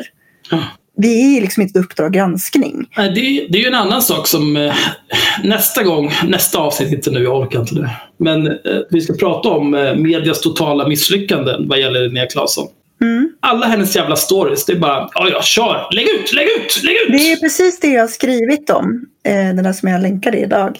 Ja, just det. Då kan ni se fram emot den texten av Myra. Mm. Det är ju... Eh, det, jag, vet inte, jag kan säga att det är lika mycket medias fel att det här det har blivit som det har blivit. Nej. Ja. Nej. Men hä? Vadå nej? Det, det är inte det. Alltså så här, ja, de, de, de har en skyldighet i att de har släppt igenom det. Ja. Men det är till syvende och sist Linnea Claesson som har stått där och ljugit. Vi ska inte... Det är ingen som omyndigförklarar henne. Om man då vet att så här, vi kan skriva en massa artiklar på det här ämnet. Ja, nu har Linnea Claesson postat någonting på Instagram igen. Vi gör en artikel av det. Linnea Claesson i rubriken. Klick, klick, klick, klick, klick, klick. Här kommer pengarna. Mm. Det är ju också ett extremt klandervärt beteende att inte granska det överhuvudtaget. Ja, men jag, jag menar att det, jag säger bara att det här är också det är två, två saker i huvudet samtidigt. Jag menar bara att jag tycker inte att vi ska ställa oss och säga så att ja, men det, det är li, lika, för du sa faktiskt likadant. Och det har varit lite väl mycket av varan att det är både, det är liksom lika mycket medias fel. Nej, till syvende och sist är det i grund och botten hon som har ljugit. Det är hon som ska stå eh, för den stora kritiken. Sen kan man diskutera efter det är klart. Och vi har inte gått i, det är inte någon som har tagit tag i den delen. Utan nu har vi helt plötsligt börjat runda det för att inte vi kan gå på Linnea Claesson. Så att inte någon gör jävla jobbet, plockar upp bollen från oss, gör jobbet. Så att vi först kan avhandla Linnea Claesson. Sen kan vi diskutera media, hur fan blev det så här? Det är den ordningen som borde vara. Men om du ser det så här då. Vad är det största problemet? Att någon jävla handbollsspelare ljuger om hur det ser ut på stan när hon går runt. Eller att liksom, vår, vår samlade media har helt misslyckats med att granska henne och bara Ja. kablar ut hennes story som ingenting. Jag skulle säga att det senare är ett större Det är problem. ett mycket viktigare problem, ja. Men, men så, så jag, jag kan retracta mitt eh, lika goda kålsupare där. De är, de är dumma i huvudet och de kan dra åt helvete allihopa. Men så får man ju inte säga längre. Utan inbördes ordning. Ja. Eh, nyheter idag. De, eh, de nämnde oss sju gånger i artikeln de skrev och länkade direkt till första avsnittet. Mm. Eh, när jag tittade på statistiken för det avsnittet så var nyheter idag vår top referral. Eh, så tack Chang, det var ju trevligt. Skönt att det finns Det var- någon det som var har lite Johannes. integritet här i Det var Mediesverige. Johan- det var Johannes ja, Nilsson. Ja, Mm. whatever. Någon på nyheter idag. Mm. Ja, ehm, vi kan väl... eh, Ska vi ta upp Aron Flam innan vi går in på den stora, stora snackisen för idag? Ja. Men vi kan väl, vi måste väl kanske, vi vi kanske måste rida ut i försvar till vår klippare, klipparpojken. Mm. Hur, är det inte det vi ska göra Är det inte det vi Jo. ska göra? Jo, det är det jag menar. Det är väl bra Ja. om vi gör det. Ja, men vi rider. Mm. Ja. Vem vill ta bollen? Han har ju skrivit så jävla lång text här. Jag kan ju börja med att berätta vad som... alltså, Jag, jag, jag tror jag kan börja. att bara läsa allt vad han har skrivit. Är det, är det bra skrivet? Är det någon som har kollat på det här? Eller, är, Jag läste igen det, det är väl fine. ja. Ska du köra du då? Ja, det kan jag göra. Mm. Vi kan väl börja. Martin Arnmark, vår grymme Oj. klippare. Ska du verkligen outa honom på det här viset? Ja, det tycker jag. Ja, Jag- jag ska han, också han kan ju klippa bort det själv om han vill. Gillar du det inte så vet du vad du gör. Mm. Ja, nej, men kör. Jag har faktiskt funderat på det. Jag tycker att han har ett, ett litet... Han, han, han har ett of, en ofokuserad relation till den här podcasten känner jag. Ja. Först så ville han vara hemlig. Och sen så ville han inte vara hemlig längre. Och när det var typ någon som någon hade åsikter om ljudet. Någon gång. Det var så bra om mig. Nej men det var efter, innan det. Det var någon som hade åsikter om ljudet. Då kom han där. Vad hörru du, det är jag som klipper här. Du tar och sätter dig ner på en jävla gång. Ja, han har blivit... Då, då gick det bra plötsligt. Han har fått jävligt bred pung. Jag gillar det. Ja, ja det där mejlet var också jävligt bra. Just det, apropå folk som hör av sig. Du hade ju fått hört av någon som ville sponsra oss. Jag? Ja. Eh, det var någon som ville, det var någon typ av drick, dryck tror jag. Ni Ja. kan väl höra av er. igen. Alltså, Du är ju sprit och alkohol. Har du slarvat bort vår Ja, enda men, sponsor? fast det var ju bara någon läsk. De får väl höra av sig när de säljer någon typ av alkohol. Så vi kan bli... Men det går ju att blanda med alkohol din jävla åsna. Ja, men om ni vill sponsra oss. Vi säljer oss. pengar? Vi Åh. säljer oss till saker som vi... Typ av olika typer av narkotika, alkohol, inte narkotika kanske. Nej, jag tar avstånd. Ty, tydligen inte Sveriges samlade tandhygieniker säljer, kan vi sälja ut. Ja, ja, för fan. Tandhygienister. Vilka jävla hjältar alltså. Ja, men okej, men annars alkohol. Allt utom det jävla Fireball. Så länge det inte är ett privat vårdföretag. Ja, inte Fireball. Jag vill inte ha någon jävla Fireball. Det är så jävla Men jag äckligt. tänker så här. Det här läsk för, det var ju, De hörde ju av sig till dig Henrik. För ta lite jävla ansvar. Jag tänker så här. Om de skickar en flaska av varje smak till var och en av oss. Så kan vi köra ett taste test live. Och så säger vi precis vad vi tycker. Mm. Mm, det kan vi göra. Och så får de ta det. De får dega oavsett. Men vi kan recensera. Men de får tio minuter där vi antingen där vi sitter och dricker deras läsk och antingen sågar dem eller så är det det bästa som har hänt sen skivat smör. Mm. Jag, jag tänker att alla eventuella framtida sponsorskap kommer ha den utformningen. att Ni betalar oss, vi säger vad vi tycker. Ni kan, ja. De kan få betala lite mindre. I utbyte att vi får säga vad Det, det kostar Nej. lika mycket. Aha, okej. För det, jag kommer aldrig gå med på att göra reklam för någonting bara för reklamens skull. Det Nej. kommer, aldrig hända. jag kommer inte sitta här och säga ja det här nya mobilspelet, jättebra. Nästan inte pay to win alls. Wow! Hennes och Mauritz, eller, Hennes och Mauritz, jag, jag köper alla mina kalsonger och t-shirtar där så jag kan göra reklam för dem. Mm, jo, de vill nog förknippas med oss. Ja, jag vet inte. De har inga problem med att ha barnfabriker. Så... Men det är väl bara att kontakta något sprit, någon som gör sprit. Jag vet inte, de, de vill väl sponsra allt. De har ingen koll. Ja, sprit. Absolut vodka eller någonting. Hur många lyssnare har vi nu? Ungefär per avsnitt. Det, är- det är väldigt olika. Mm. Eh, det, här, det här, jag tror att det här blir det första avsnittet där man kan se någon, någon typ av ny normalisering. Första avsnittet med Linnea Claesson har nästan 80 000 spelningar totalt. Eh, avsnitten med och om Cissi Wallin ligger på runt mellan 50 och 60. Och sen är det några andra som typ det om porrfri barndom ligger på typ 25 eller någonting. Mm. Men det där, det där är ju inflated as fuck. Jag tror att det kommer Mm. gå ner. Vi ska göra tre, fyra avsnitt. Sen kommer det gå ner till normala nivåer. Och då kanske de ligger runt Gud vad skönt. 8 till 10. Jag tycker det är så jobbigt när vi har så mycket lyssnare. Jo, men för att det är jättemånga människor som har lyssnat bara för att de vill lyssna om Linnea Claesson. Och sen är det några av dem som kanske fortsätter lyssna. Men det är ju, att, att det skulle liksom fortsätta ligga runt 50 000, det är ju Men vi kommer, komma med, vi kommer komma med nya granskningar. Vi kommer komma med nytt content. Det kommer. Ni ska, snart Ja. kommer jag hetsa igång. Snart är julen över. Snart bor Vad, händer kan vi prata om. Aron Flam nu? Kan vi prata om Aron. Flam? Ja, ska vi tar honom fram. Mm.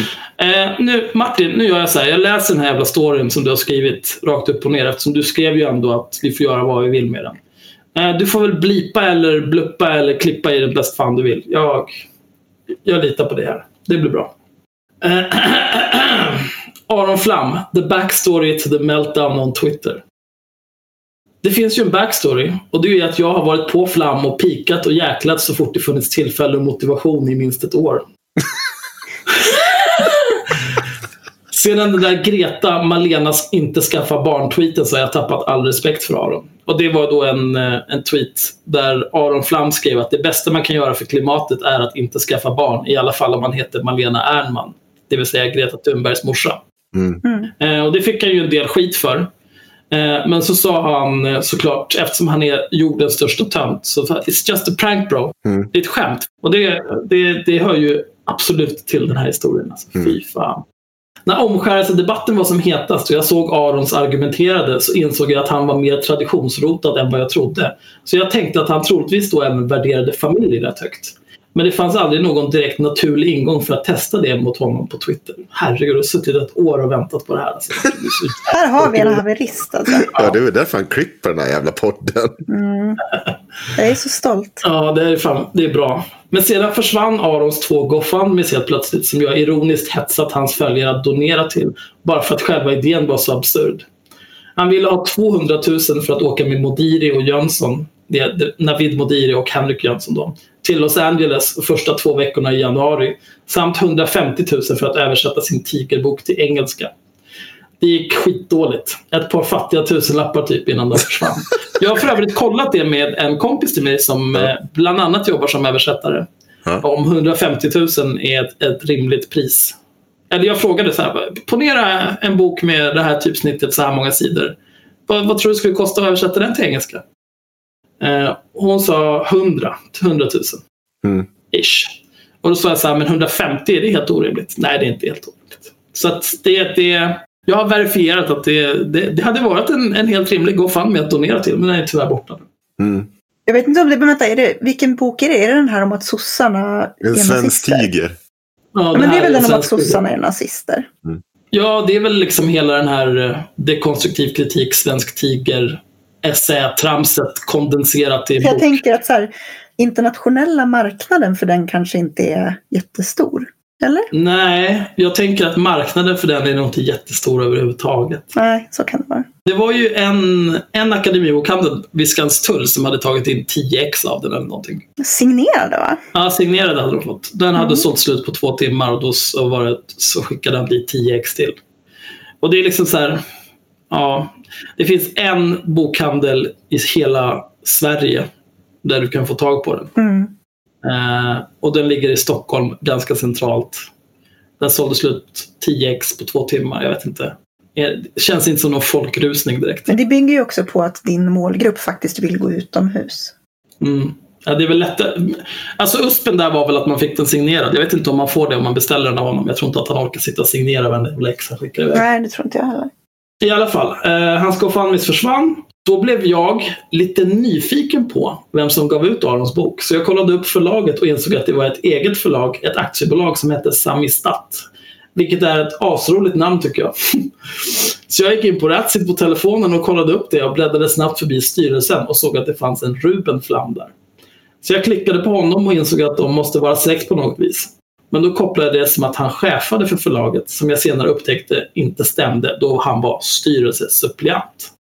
Uh, sen är det i och för sig lite... Um, um, um, bara se, vissa grejer tror jag inte är så lämpliga att ta med här i och för sig. Eller, det är onödigt bara. Mm. Nu fick jag en rätt naturlig familjevinkel för att testa om Aron skulle bli sur eller ej om jag frågade om han behövde låna pengar av brorsan nu när GoFundMe-grejerna gick åt helvete. Så jag kunde använda det faktum att hans GoFundMe försvann och baka in i att han behövde pengar till sin jobbresa och passa på att fråga om han behövde låna mer pengar av Ruben. Jag skrev inte ens efternamn så det var rent tekniskt sett också Aron som gjorde att det blev familj när han svarade Blandade du just in min familj? Mm. Jag kan säga så här skrev. Han skrev så här. Har du blivit censurerad? Din GoFundMe som jag hjälpt dig promota här på Twitter är borta. Vad hände? Blir det att låna mer pengar av Ruben eller kommer du iväg på resan ändå för egen maskin? Hoppas folk köper många muggar och tishor som julklapp. Det sa inte så jävla haveristiskt. Ja, jag tror att Martin får nog snart börja vara med. Ja. Mm.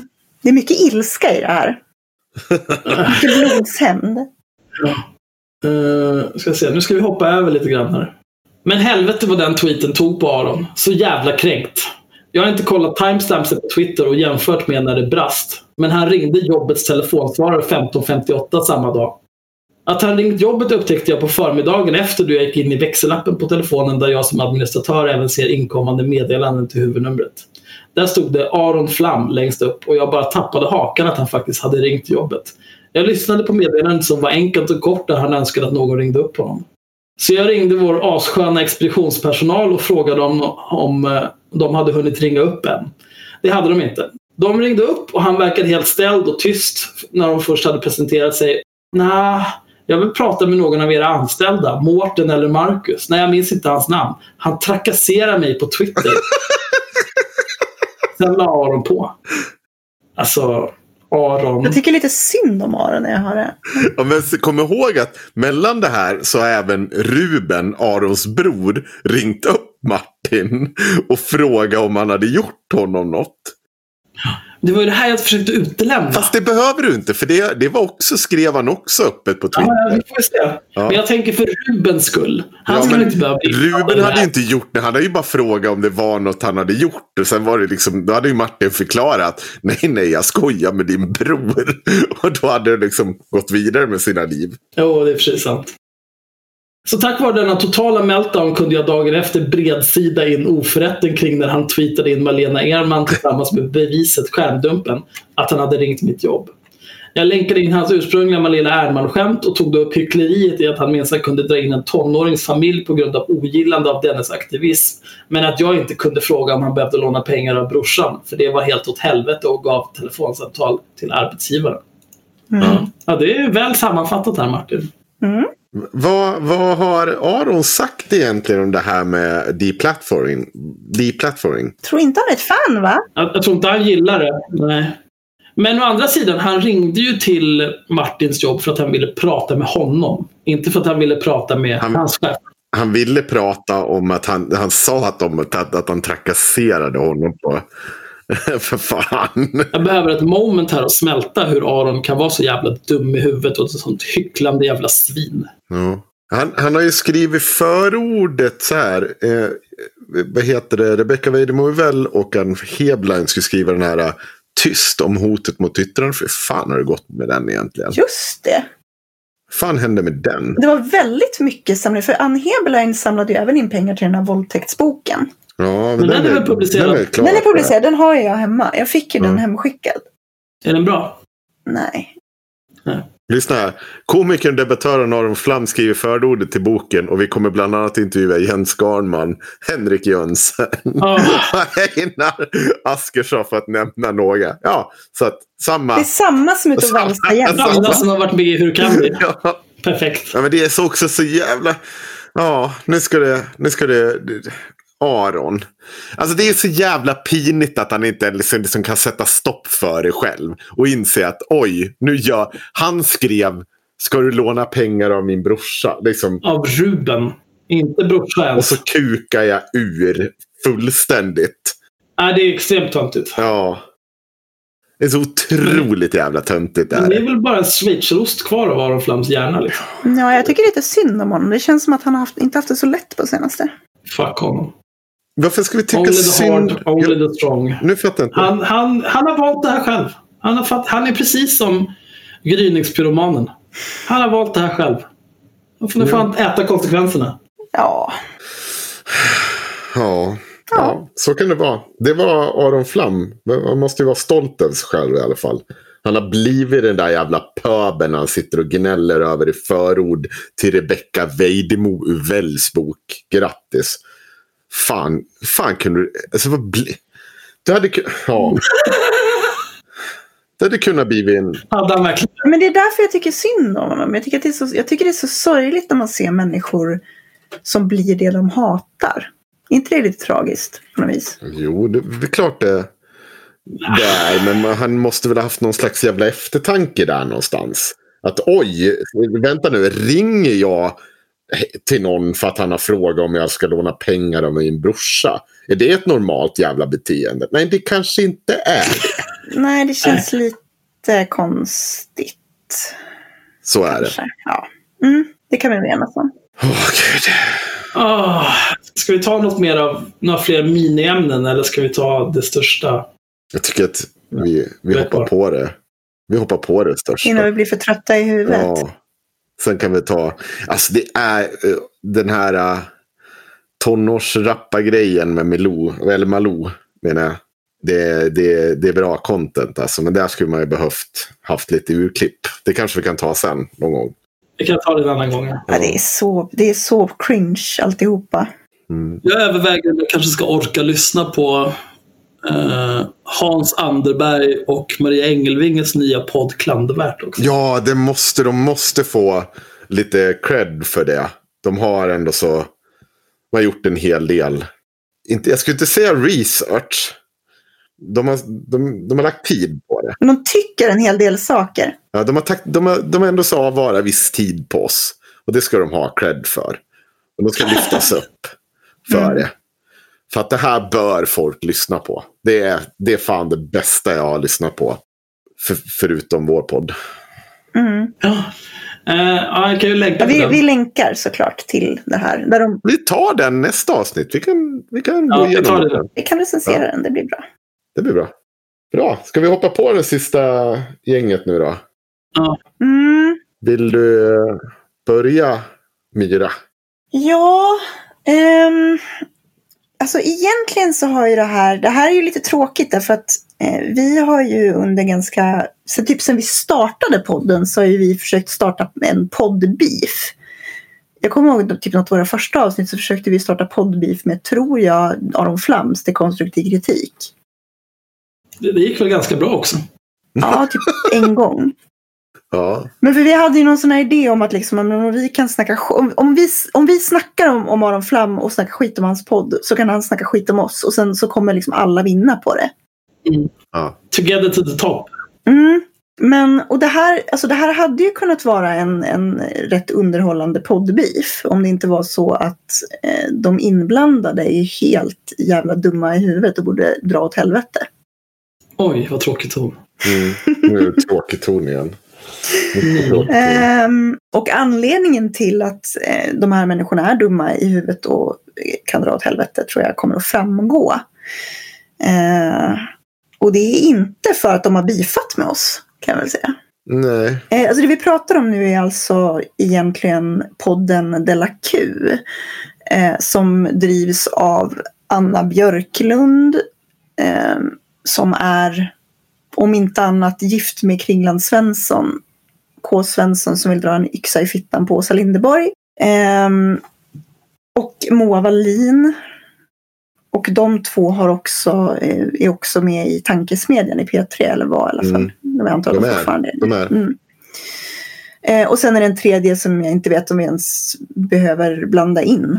Ehm, för att hon är egentligen inte inblandad i något av det som jag är, som jag är förbannad på. Men vi kan ju Bianca Meijer. Vi ska vi inte sitta och osynliggöra någon stackare här som Nej då. du har Ja, blivit. Bianca är lugn. Ja. Mm.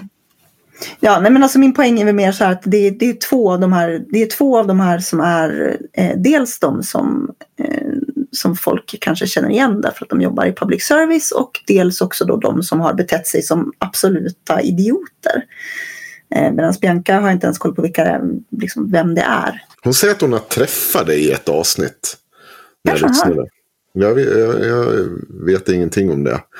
Ehm, men hon säger i alla fall det. Ehm, jag, jag, vet, jag har inte riktigt koll på Bianca, men jag vet att hon hade, gjorde någonting ihop med Cissi Wallin förut om jag fattar det rätt. De verkar inte vara på good speaking terms nu i alla fall. Nej, det, är, det är mycket möjligt att jag, jag träffar jävligt mycket folk. Jag minns inte henne. Men det var lite samma sak med Anna Björklund egentligen. Eh, som, eh, som ju är då, eh, som jag egentligen träffade första gången eh, när hon satt och tweetade om mig.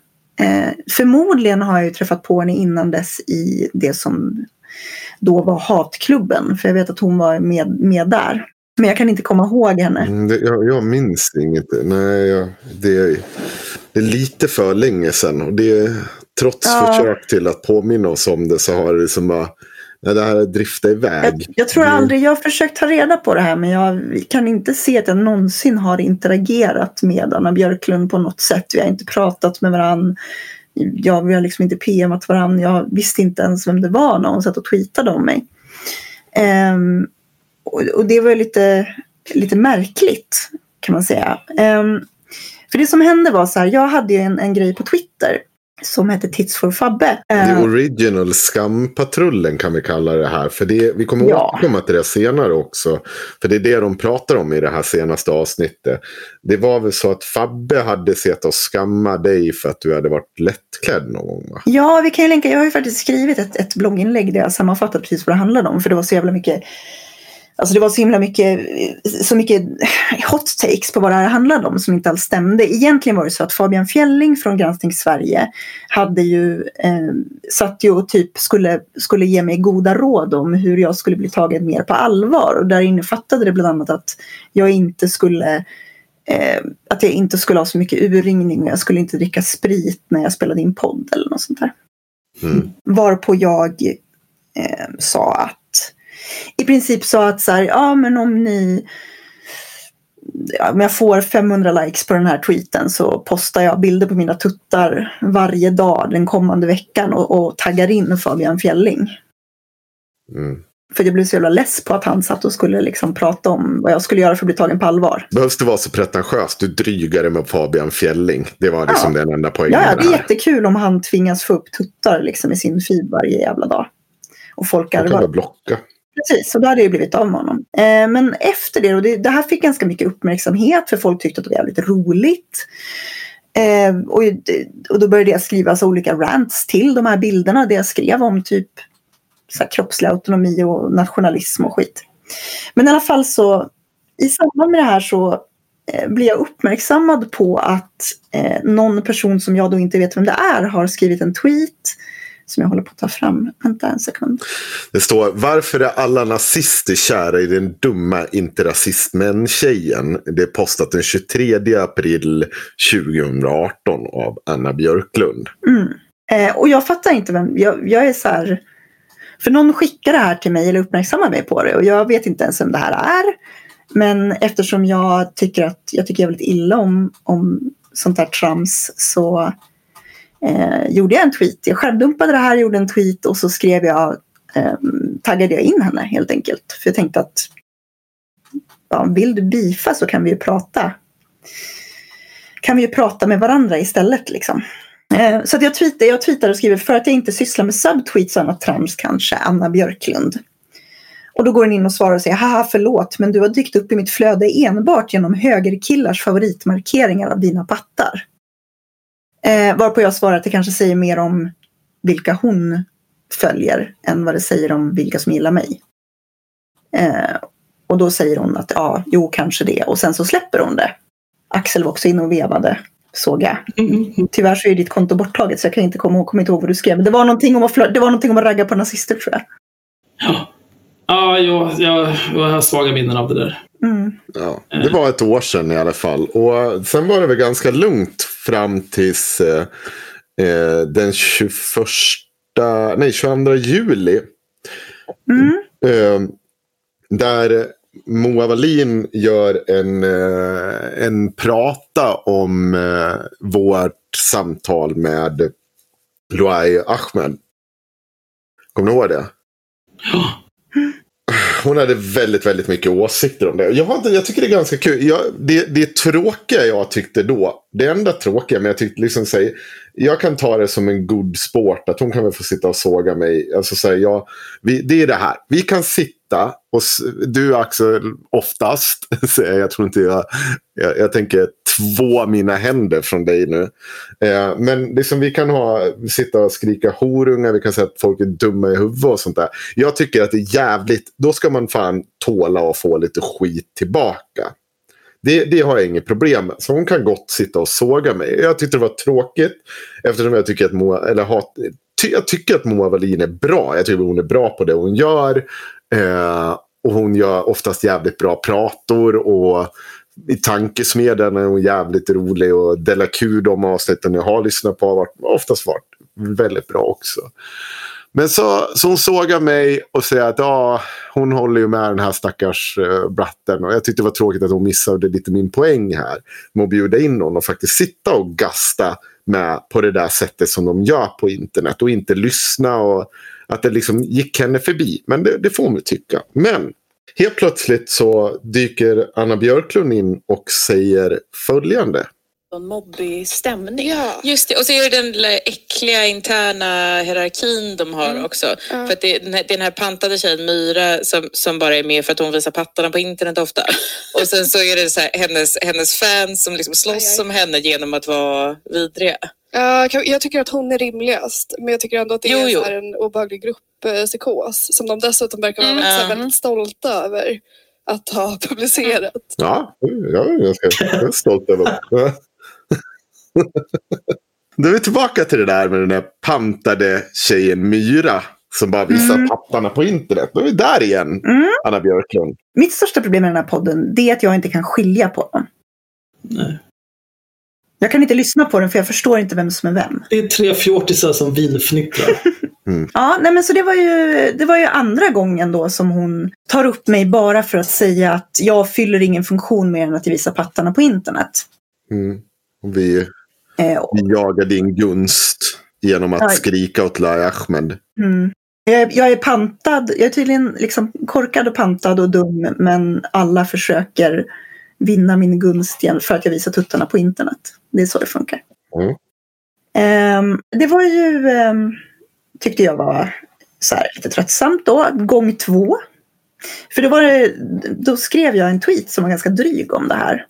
Eh, Blev tvungen att lyssna en sväng på Della Q igår för att de tydligen snackat skit om att jag bara fick vara med i podden jag startade, citat, för att jag visat tuttarna massor på internet. Orkade ungefär tio minuter. Fick upp det här beviset på Googles övervakning strax efteråt. Och sen så la jag upp en eh, skärmdump på en reklam jag har fått upp för ett, eh, ett spel, ett mobilspel som heter High School BFFs Cool Girls Team. Det tyckte jag var ett roligt skämt. Mm. Ehm, och eh, då kommer den här suspekta twittraren eh, som kallar sig för Hallonsa kommer in och säger Nej, Asnolla. Mm. Han är alldeles bakvänt. Jag, jag vet inte vem det där Nej. är. Nej, Hallonsa. Alltså Hallonsa är ju... har- Kolla på hans användarnamn. Ja, det står Hallonsa i caps. Asnolla står det. Ja. Det står bakvänt. Ja, nej, inte i min. I avsnitt eh, 68 sa de att Hallonsa är en rasist-nazist som hotar folk IRL. Var även något mer. Eh, va? Skriver Hallonsa. Ja. Ja, ja. Ah, ja. Men det finns också en asnolla. Det finns det två konton. Mm. Eh, varpå jag svarar research är inte riktigt deras grej. Mm. Eh, varpå Moa Wallin från samma podd kommer in och svarar genom att bara skriva dumma hora. Mm. Sympatisk. Ni ska också få höra hur det låter i podden. Eh, Det här är då avsnitt 54. Men hon raderade väl det där sen? Hon raderade det nästan omedelbart efter typ en minut. Ja, jag hade kunnat respektera det om hon hade låtit det stå kvar. Ja. Men nu, fy fan vilken råtta. Mm. Vi kommer till det. Jag skrev nyss till Myra... Mm. Myran. Myra... Myra. Gör, gör namn, efternamn, efternamn. som, som jag såg någon skrev om Ja. roligt. Ja. Verkligen. Eftersom hon är en som sitter och söker hela tiden och hoppas att någon har sagt något om det så att hon kan få bråka några timmar till. Just det. Jag skrev dumma hora till henne nyss i alla fall på Twitter. Då kan hon hålla igång ett tag till. Ja. Så snabb mute så jag inte ser hennes svar. Det är det bästa jag vet. Nu har vi varit det, varit det gång nummer tre där. Fortsätter vi på temat Myra är en hora som visar tuttarna. Mm. Är Spännande. Hon skriver, skriver det här och tog bort det efter någon minut typ. Eh, även om hon sitter och fnissar över det där och tycker att det var så himla smart och klyftigt gjort så tar hon ju bort det. Eh, och ja, jag tror, inte jag, jag tror inte jag svarade någonting ens. Jag tyckte bara att det var... Hon hade ju inte sett det ändå, för hon hade mutat dig. För att hon Det är klart att hon hade sett det ändå. Nej men så då när jag, när jag går ut och säger att, att de inte är så bra på research så blir jag kallad så kallar de mig för dumhora i sin podd och på Twitter. Eh, och eh, sen fortsätter hon det där med när det då påpekas för att det här är ju dumpat och läggs upp. Och när det här påpekas så fortsätter ju då Moa med att eh, ta, liksom, lägga upp en bild från en privat chattkonversation. Eh, som, som är liksom från en, en privat diskussion jag har med någon annan där jag diskuterar en relation. Eh, och för att då få, få oss att hålla käften när vi pratade om att det var lite, liksom, lite, lite märkligt att bara gå ut och kalla folk för dumma hora på Twitter som en jävla tolvåring. Och då lägger de upp den här bilden från en, en väldigt privat och känslig liksom, konversation. Någon påpekar för dem att det här inte var så jävla lämpligt gjort. Nej. Varpå den försvinner från Twitter. Eh, men sen så lite senare så kommer ju då Kringlan in, alltså Anna Björklunds snubbe, Pappa Långben. pappa Långben. För övrigt håller han på att morfa in till Dan Park. Har ni sett det? Ja, alltså väldigt lik Mm. Dan Park vad de blir. Men jag kan säga det, alltså, så jag, jag, det där yxan i fittan grejen, jag, så han fick ju, det var ju, han fick ju ta sitt, sitt, men jag kommer ihåg, det har vi pratat om också. Jag tror inte, alltså, vi heller så förtjusta i den enorma deplatforming som han försökte sig på honom. Gud. Men det, så det, det han kommer med nu, det är ju helvete så mycket mer klandervärt än vad han gjorde där och då. Mm. Ja, ja, ja. Alltså här, det han gör här då, det är ju att efter att då Moa tar ner den här skärmdumpen där man Alltså i princip när jag, när jag frågar varför tycker du att det är okej att typ bara gå på och kalla folk för dumma hora på Twitter liksom. Så ska hon då få tyst på mig genom att lägga upp privata konversationer om en relation. Eh, och sen så återigen då backar på det när hon när det påtalas att det här inte är så jävla smart gjort. Eh, men sen kommer ju då Kringlan in och ska vifta med kuken om det istället då. Ehm, ja, alltså och ska typ hota. I princip så det han Men, säger. lä- Myra, du har läs, läs vad det står där. Okej, det han skriver är så här. Myra var visst inte den enda som hade screen dumps när det eskalerade. De finns naturligtvis kvar och alla är inte lika hyggliga som Moa. Nej. Så det här var alltså för att jag la upp en skärmdump på när Moa säger att kallar mig för dumma hora och frågar varför hon gjorde det. Så ska Kringland Svensson komma in och säga att jag har minsann skärmdumpar som jag kan läcka. Mm. Eh, alltså Anna Björklunds man. Sen så var det tyst ett tag. Eh, fram till, Jag komma ihåg, jag fattar att det sitter en... Vad, vad är, hur, hur gammal är Kringland? ja måste vara 40 40 typ. någonting? Kringland, K, Kringland Svensson. Kolla. Eh, född 81. Så han är Oj, 38. 38. Sitter och läcker konversationer. Eh, Hotar med dem för att få käften på folk. När de, så att hans fru ska få sitta och kalla folk hora. Ja, det var ju faktiskt. Moa som kallade Moa, mig hora ja. den här gången. Det är så jävla äckligt. Det är så- Alltså jag blir... Nej, men så att då, då släppte jag det där i alla fall. Igen. Mm. Ehm, tills det då den 25 september. Um, när de återigen, när de satt och, Anna Björklund gör en tweet där hon skriver, eh, då har Andres Lokko skrivit en text i Svenska Dagbladet. Där han pratar om turfjällor. Alltså, Han gör en satirisk text om de olika typerna av feministerna som finns idag. Och turfjällorna är vad han menar då. De från Della Q typ. Om jag inte missminner. Ja, han skriver så här. Turfjällorna som de konservativa unga damerna numera kallas i folkmun tycker om att göra det fint hemma innan deras man kommer hem från sitt förvärvsarbete och förväntar sig middag på bordet klockan 18. Sen skriver de provokativt politiskt inkorrekta texter eller romaner om detta. Under årets bokmässa manglar de och viker lite tvätt i, live i montern bredvid unga filateister. Den noggranna tvättvikningen direktsänds över hela landet i podden Della Q. Det tycker jag är ganska roligt. Mm. Och då tweetar Anna Björklund en skärmdump på det här och skriver som kommentar ett både intressant och kul sätt att beskriva sina yngre kvinnliga kollegor. Varpå jag citerar det här och skriver då att notera att det är patriarkalt kvinnohat att skriva ner Della Q när Andres Lokko gör det. Men ej okej för Anna att upprepade gånger beskriva mig som någon som bara får uppmärksamhet för att visa tuttarna. Det är olika det där. Därför att jag tycker att det är lite hyckleri. Att man, får inte, man ska alltså inte få skriva en ganska rolig satirtext om att eh, Andres Lokko får inte skriva och raljera om Della Q. Eh, för då är det liksom ett sätt att trycka ner sina yngre kvinnliga kollegor. Men det är okej för de här kvinnliga kollegorna att utmåla mig som någon som är korkad och bara visar tuttarna på nätet.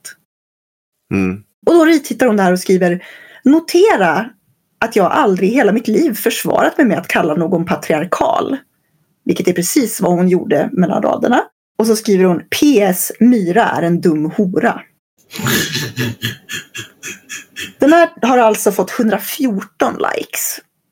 Eh, den här tweeten. Mestadels från typ, större delen är typ olika, olika nazister. Och så här, som har nationalist i sin Twitter-bio. Sist jag kollade. Men det är ju väl hennes målgrupp. Ja. Det var väl därför hon var sur från första början. För att du fick mer uppmärksamhet från dem än vad hon får. Ja, men jag vet inte. Jag hade ingen koll på vem hon var liksom. Så att, Fan, det ska bli kul och det är märkligt ändå så här. Man kan sitta och fjortisfnissa. Fniss, fniss. Jag kallade precis Myra för dum hora på Twitter. mm. Men jag har aldrig hört någon grina om tonen i Della Q. Nej, Det är märkligt. nej, det är konstigt. Men det är väl, ja. De kommer väl undan med det för de är ju så gulliga små blonda tjejer. Alltså, det gör, de har fått skit för tonen. Det har skrivits en del om dem. Mm. Om jag ska dra lans för dem. Men det, det spelar ju ingen roll. Alltså, så här, vid det här laget fortfarande så här. Än en gång, vi börjar med det här med att snacka om att jag kan gärna sitta och, och gagga med folk. Det, det har jag inget större problem med.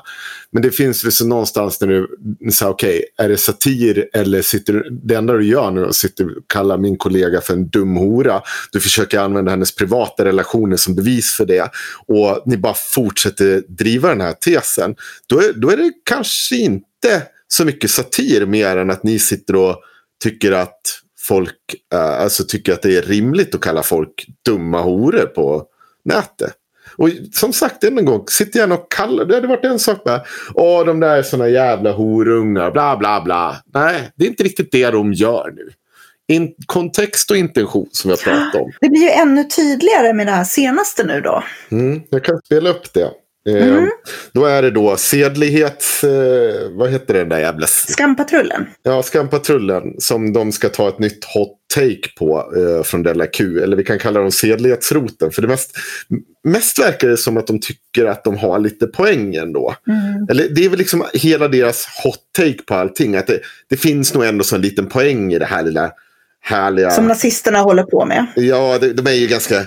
Lite, hon sitter och pratar om att Danne han är ju lite smårolig. Man måste ju förstå det här och bla bla bla. Men ni får väl lyssna själva. förslag direkt. Utan det är mer, Det är mer ett liksom, konstverk. Ja, exakt. Och, och det kan ju också vara typ ett Precis. inlägg i en debatt. Mm. Men ja, men det är väl inte- lite så, för han lever ju heller inte som han lär. Absolut inte. Alltså, Säkert han är ju nej, 36 år, singel och barnlös. Precis som att- gör ju ja, inte det är ofta så. säkra den Nej, och heller. precis som att Myra liksom som... som Nej. Förlåt. om, men, men, hon, om hon drar igång pattar mot nazister igen. Ja, men hon, älskar också, alltså, hon har ju också en sån internetkaraktär eh, som är så himla rättfärdig och duktig och bara söker sanningen. Men så, så älskar hon också att umgås med liksom, eh, alla nazister privat det, och har typ legat med hälften av dem.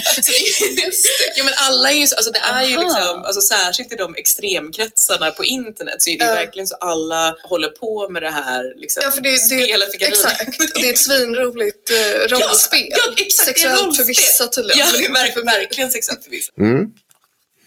Det är ett rollspel. Nu är hon tillbaka på den här uh, Linnea Claesson-krönikan som hon skrev och påstår att alla är en slags internetpersoner.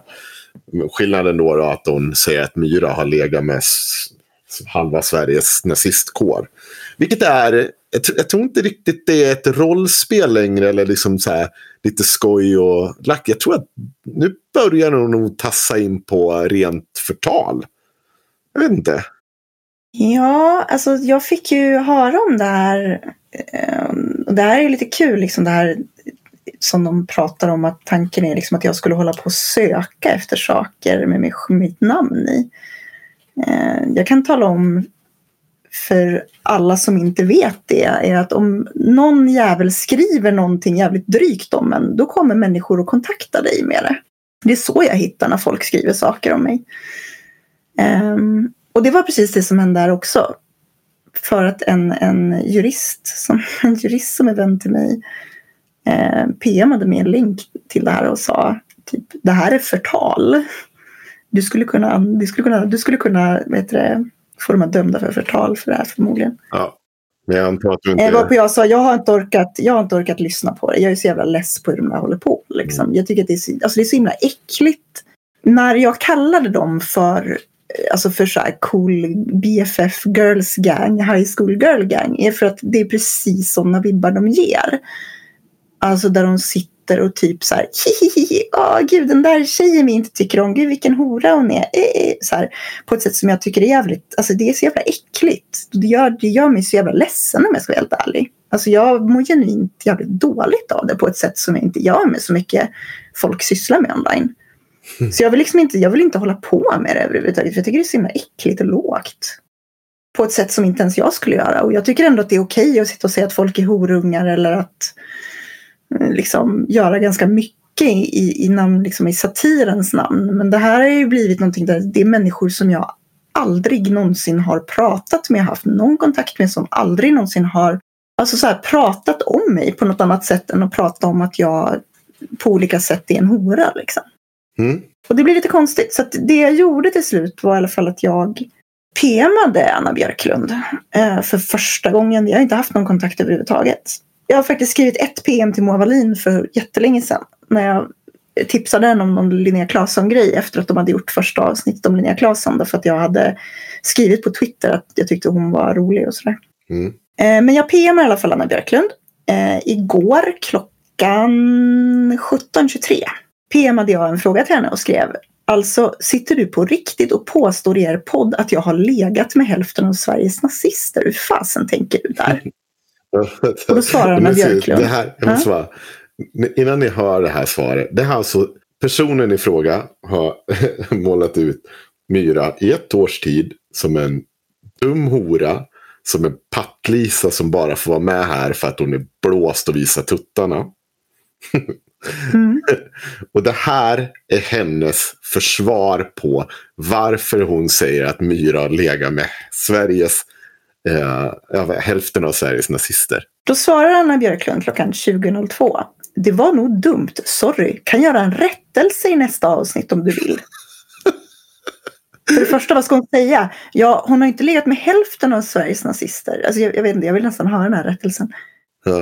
Eh, Det var lite av ett skämt baserat på att vi hela tiden av folk som identifierar dig som fiende till oss? Frågetecken. Oombett får printscreens på vilka du påstås ha legat med eller vilka du dricker öl med. Det är extremt konstigt. Alltså jag tänker bara ta det igen så här. Det var lite ett skämt baserat på att vi hela tiden av folk som identifierar dig som fiende till oss oombett får printscreens på vilka du påstås legat med eller vilka du dricker öl med. Det, det, det är alltså sitter alltså folk och skickat printscreens till Della Q och påstått att du har legat med den här och den här personen. Och vi brukar, ju, vi brukar ju också få en hel del dumma jävla människor som följer oss. Det har varit en hel del dumma jävla människor som har börjat följa Mm. oss efter eh, att vi har pratat om Cissi Wallin, efter att vi har pratat om Linnea Claesson. Framförallt Linnea Claesson skulle jag Ja, säga.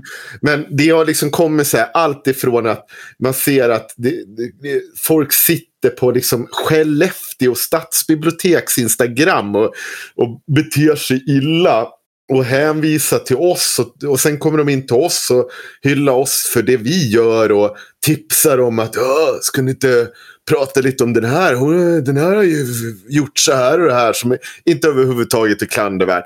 Och vad, vad, vad brukar vi göra då? Brukar vi sitta då helt öppet i podden och bara skrika ut att den här personen är ju helt efterbliven? Skellefteå stadsbibliotek är en dum hora. Ja. Nu måste alla åka dit och säga att det här är dumt att Linnea Claesson, nu, nu, nu ska hon bort därifrån. Nu skickar ni 200 arga mälj. Och så, det, det, nej, man gör inte så. För att det finns ett filter mellan hjärna och mun. Sen kan man ju tycka att det borde finnas ett filter till. Om det inte har plockats upp mellan din hjärna och mun, Anna Björklund, så borde det ha någonstans i redigeringen plockats upp att Oj, sitter jag och säger att en person har knullat hälften av Sveriges nazister? Är det här rimligt att bara lägga ut för att det sitter psykopater och hör av sig till oss? Nej, det kanske inte är rimligt, din dumma jävla idiot. För vet du vad? Anna Björklund. Jag har ett filter där mellan hjärna. Jag är inte så jävla korkad så att jag sitter och kallar folk för hora utan anledning, utan kontext eller försöker göra det till en rolig poäng. Nej, jag gör inte så. För jag har ett filter. Jävla apa. Jag skulle också säga just det där med, ja det var en kul grej. De fortsatte ju spåna vidare där i podden om att det är någon typ av rollspel som är sexuellt för vissa. Det Ja, var ju just det. med tydlig åsyftning till det. Ja. Så liksom att försöka dodga det där med att ah, det var bara ett skämt. Jag vet inte va, hur, hur är... Att det skulle vara ett skämt så här, då har hon liksom dragit samma typ av skämt i ett års tid nu. Ja, men det är också på vilket sätt är det ett skämt? Nej, Jag vet inte. I, I den kontexten så är det ju inte roligt. Eh, det kan ju vara ett roligt skämt att kalla någon för dum hora, men, men skämt ska ju vara roliga. Ja. Du är ju apskratta Axel varje gång du har sagt det. Jo, Ja. men jag skrattar ju för att det är så jävla sinnessjukt. Och jag skrattar också varje gång jag hör klipp från dem så skrattar jag för att de låter verkligen som fjortisar som sitter och fnissar och avbryter varandra. Och hi, hi, hi, hi, hi. Och Jag, blir, jag blir både glad över deras livsglädje men samtidigt provocerad över att de lever. Hon fortsätter, meddelandet var inte slut där, utan efter det här då att de, de, alltså de hela tiden får printscreens från folk på vilka jag ligger med, eller påstås ligga med. Så fortsätter hon med, har aldrig velat lägga mig i det där och är rätt ointresserad av sånt. Nej, du har bara i ett års tid sett av. Nej, det, du verkar ju helt ointresserad av det här. Försökte bara illustrera att det är skillnad på folks ton på main och hur man är mot varandra IRL. Jo, men det, kan, Åh. så, det har hon en poäng i. Och, men den, de, de missade också när vi försökte göra den här poängen när man beter sig IRL. Eh, eh, Med Luai, ja. folk ja, på riktigt. Så de, det, det verkar inte vara... Ja. Det är bara när de säger saker om folk, då är, det, Ja. då är det satir och på skämt och inte på riktigt. Eller när Linnea Claesson gör det, då ska folk fatta att det är väl klart att de inte menar det här. Men när vi sitter och skriker på Luai, då är det, då är det hemskt. För det är synd Men det är också någonting i, i hur Anna svarar dig som är så jävla... Eh, jag skulle säga, det, är så här, det, det är inte bara dumt hur fan man kan sitta och erkänna inför människor att ja, jag får en massa tips om ditt sexliv och av det så drar jag skämt om att du är en hora och ligger med nazister. Mm. Ja, det var ju supersmart. Och, Ja, inte bara nazister utan halva, halva Sveriges nazister ska vi säga också. ja, men, De är ju å andra sidan bara 500 stycken. Så ja. det där är ju en helg. Ja. Det är en bra helg.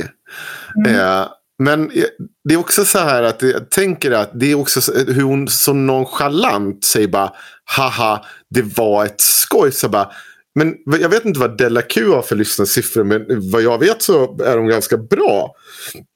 Och vi kanske ska leka med 20 40 000. Sitter där och bara haha hon har knullat med halva Sveriges nazistkår här. Ja, det var ju ett kul skämt. Jag vet inte.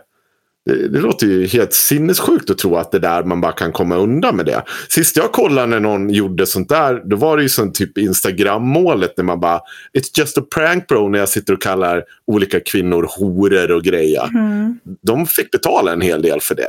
Jag tror inte att Myra nu, eh, för det har inte du sagt ett skit om, jag tror inte att du kommer sitta och anmäla dem för det här. För det är liksom så här, någonstans, de, de måste ju förstå att det här, så här kan man inte göra. Har de ingen som säger till dem, hörni, ursäkta men nu klev ni väl över en gräns va? Det där kan man verkligen göra sådär utan att man inte riskerar att få sitta i ett jävligt tråkigt Ja, samtal med någon. Ja, det kan man ju fråga sig. Alltså, framförallt så blir det ju ehm, som lösryckt kommentar är den ju mest bara konstig. Därför att det här bygger alltså då på att jag att det skulle vara någon sorts etablerad sanning att jag, att jag har legat med halva Sveriges nazister. Det vore ju bra om jag hade legat med någon nazist i alla fall. Mm. Eller typ brukade hänga med någon nazist. För att det skulle liksom, ska det nu vara någon sorts skämt och satir så ska det väl kanske Ja, för hon använder det ju för att göra en poäng om att jag, är, att jag inte är likadan på nätet. Att jag, att jag liksom låtsas vara någon på nätet som jag inte är på riktigt. Och då bygger ju det på att jag faktiskt på riktigt eh, går emot det jag säger mig stå för på nätet.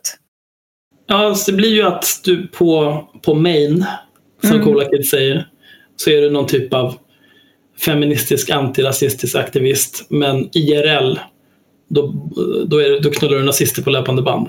Mm. I, i, ja. Jag menar, för annars så, om man nu ska låtsas att oj, det här var ett skämt helt taget ur luften. Då faller ju hela, då faller ju att använda mig som exempel. Så då blir det väldigt konstigt att ha tagit upp det från första början. Men du, hon skrev väl någonting mer till dig också? Mm, nej, men för jag fortsatte ju. Jag skrev tillbaka ehm, och sa eh, okej. Var det för att du inte bryr dig, du och din kollega upprepade gånger kallat mig en dum hora på Twitter?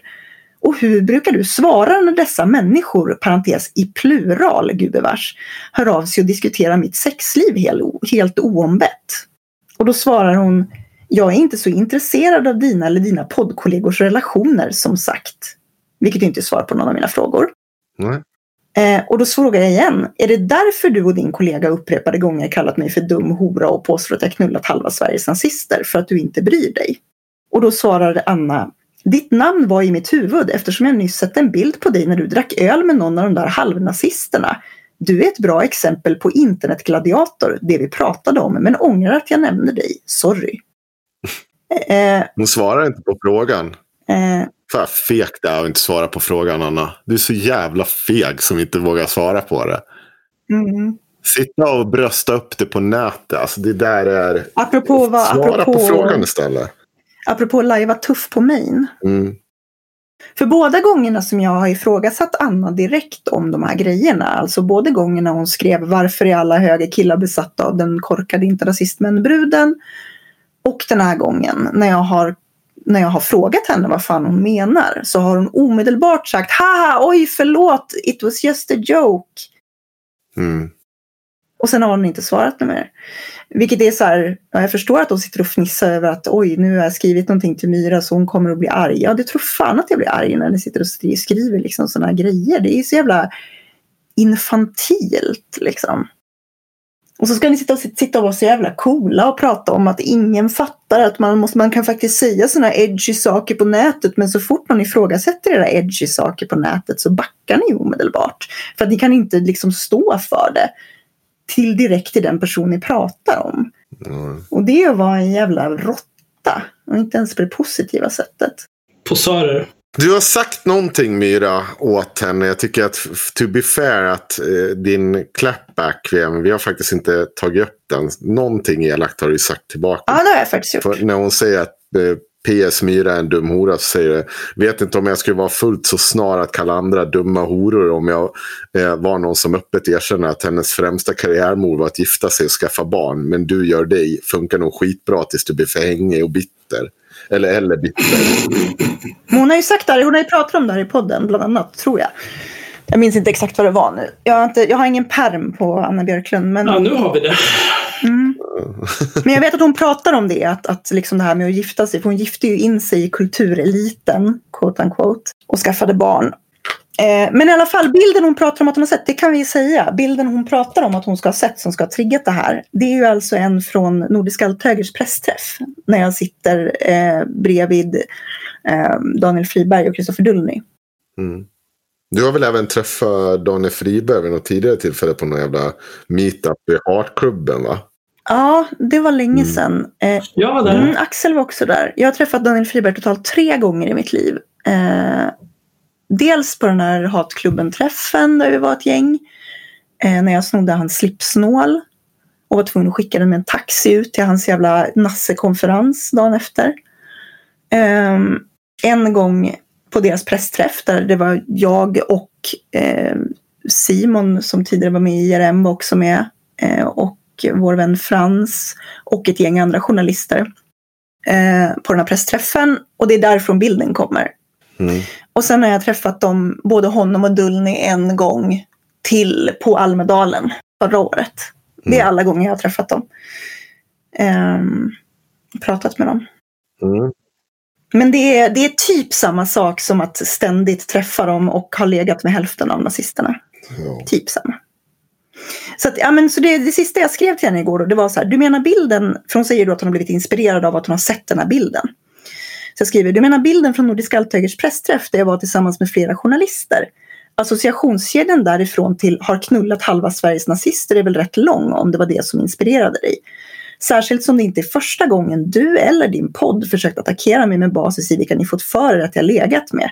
Måste vara jättekonstigt att mitt sexliv år 2019 är ett så brännande intressant ämne att hopor av människor kontaktar er för att skvallra om det mot er vilja. Mm. Skrev jag igår eh, klockan halv elva. Sen har inte hon svarat Nej, sen dess. vågar inte. Nej, det är ju det är väldigt dumt alltihopa. Det hade nog varit smartare om hon inte hade svarat alls från början. För det här med Ja, det är folk som hör av sig oombett och delar med sig av massa screenshots om ditt textliv som jag är helt ointresserad av men som jag ändå tänker kommentera både på Twitter och i min podd. Men det är inte ett skitsmart eh, försvar eller förklaring till varför man gör som man gör. Nej. Snarare framstår hon som förståndshandikappad. Ja, eller som att hon ljuger. Mm. Ja. Ja, det, är, det är inte ett kul val. Jag skulle jättegärna vilja se henne belägga det här att, att, att folk hela tiden skickar skärmdumpar på vilka jag ligger med. Jag vill gärna se de skärmdumparna. kan hjälpa till. Det är ju det är också om, om de vill stå upp lite för kvinnors och rätt till fritt sexliv eller vad fan man nu än vill se på det. Eh, Så om det sitter folk, grown-ass män och skvallrar om folks sexliv på det sättet så kanske man skulle skicka över dem och säga så det här det verkar ju sjukt att du sitter och beter dig på det här sättet. Helt opåkallat till oss. Som, och jag bryr mig inte de här dumparna. Jag, ja, kommer visserligen kommentera att du är en hora på internet men, men jag bryr mig inte egentligen. Nej. Nej, visst inte. Åh, jag är så pantade jävla människor alltså. Mm. Ja, det är vansinnigt dumt. Ja, men bra. Då har vi... Eh, Finns det, en fråga nu, finns det nog Ja. kontext och intention för att kalla dem ett berömt uttryck som jag... horungar? Nej, nej det var inte... Va? Nej. Nej. Nej, vad är det vi ska kalla dem då? Klandervärda? Ja, vi kan, vi, kan, vi, kan, vi kan stanna där. Vi vill ju inte framstå som hycklande. Nej, nej, nej. Nej, jag har, inget, jag har inget som helst problem med att säga att både, båda de där två, jag jag har förträngt vad de heter, jag blandar bara ihop namnen för att de låter likadana. De är horungar båda två de där. Mm. Eh, Ja, men nu, jag tar vet inte, avstånd. ni får jättegärna ta avstånd. Mm. Jag, ty- jag tycker bara att de är vidriga jävla högstadiemobbare. Efter ett års av att se det här och veta vad de har gjort så kan jag som bäst mana till ett slentrianmässigt jag tar avstånd för det där jävla Mm. beteendet. Det är så jävla, det är så jävla low life. Det är sånt jävla low life beteende. Det är liksom inte, fan, alltså som de ändå så hade kommit pissa på oss, liksom på något sätt. Ja, men som, de hade gott och väl bara kunnat fortsatt pissa på mig att jag gjorde en dålig insats när jag intervjuade Lai. De hade kunnat pissa på mig att jag gjorde en dålig insats när, eh, när jag intervjuade Cissi Wallin. Eh, för det gör de visserligen också. De sa att det också var helt skit. Eh, för de hade tydligen gjort allt det här mycket bättre. Eh, och de, ja, de hade ett nytt hot take på Linnea Claesson-grejen. Eh, det hade kunnat stanna där. Då hade, liksom så här, hade man kunnat sitta och jabba, haft lite trevligt. Eh, inte behöva, Kalla varandra dumma i huvudet. Säga att man kunde dra åt helvete. ja, det, det, jag har inte ett problem med det. Men det är som så här, ett år sitta och kalla en kollega för hora. Mm. Bara för att man liksom sitter och får eh, meddelanden från en bunt creeps. Då är man ju mer än nådigt jävla efterbliven. Ja, jag vet inte vilket som är min unfave. Om man, tittar, om man jämför då hur... Alltså det här som folk har sysslat med sen vi... Där de liksom bara osynliga, när inte jag finns överhuvudtaget. Mm. Där det bara är så här... Den där podden med de där två killarna som sitter och hatar feminister. Misogina antifeminister. Ja, och så jämför man det med att man kommenterar bara min insats. Eller så här, man, man liksom kritiserar det du säger, Henrik, och det du gör. Men mig kritiserar, mig, mig, kritiken mot mig är hon är korkad och en dum hora och ligger med nazister och eh, blir... Och, och nej, nu kallar jag henne dum hora. på vara med för att visa plattorna. Ja, men nu kallar jag visa pattarna och nu kallar jag henne dum hora. Så nu kommer hon, nu kommer hon att skriva någonting till mig. Fniss, fniss, Ja. fniss. Jag vet inte, jag tycker att båda Men du är... är också mest sympatisk av oss. Ja, precis. Icke att förglömma. Men det, ja, precis. Och då måste man väl gå på någonting annat. Jag tycker Bianca Meijer är mest sympatisk av de där tre. Ja, hon är ju den enda som jag inte har någon, alltså som inte har suttit och totalt oprovocerat kallat mig för dum hora. Jag tror avsnittet får heta det. Bianca är lugn. Ja, Bianca Meijer är inte klandervärd. Det är hon säkert också. Hon sitter också och fnissar med i det här som, och vågar inte säga emot. Nej. Så att det tycker jag att hon ska inte komma undan. Den som tiger samtycker, är det det du försöker säga här? Ja, basically. Framför, nej, den som sitter och fnissar med och skrattar ljudligt åt det gång på gång och säger oj, är det så? Och liksom blir förvånad och liksom inte säger emot och inte ställer sig bara vänta nu. Menar du allvar nu? Menar du att hon knullat alla Sveriges nazister? Eller vad, vad är det du säger? Jag menar, vi brukar ju ändå så tjabbla lite i den här podden. Jag är ganska nöjd med att, att ha lite olika åsikter. Men, men, men sen är det så, sitter man bara dunkar rygg på varandra, då blir man ju bara, blir man ju bara trash till slut. Även om man sitter på Östermalm och tror att man är det hippaste som har kommit fram sen skivat smör. Och... Klamrar sig fast vid sin relevans med båda händerna. Ja. Fan, nu kanske vi inte hinner det. Men jag tycker de, eh, de hade ju sin kollega där i tankesmedjan. Mm. Vadå? Han som har någon typ av missbruksproblematik. Ja, Fredrik, vad han heter. Det tycker jag också var extremt konstigt hanterat av dem. Och, och skriva någon text om det här är så jobbigt för oss. Det är liksom... Jaha, det där. Ja. Jag tycker också att det är lite småäckligt att media mitt uppe i ett missbruk går in och tar den typen av diskussion och skyller liksom så här, men det finns kritik på kollegorna, det kan vi, från kollegorna, det kan vi ta upp och mot så här, Nej, försöka man gör, jag tycker inte man gör det. Det är sånt man kan ta efter, efteråt i sådana fall. Ja, det, han hade väl återfallit ganska tidigt innan.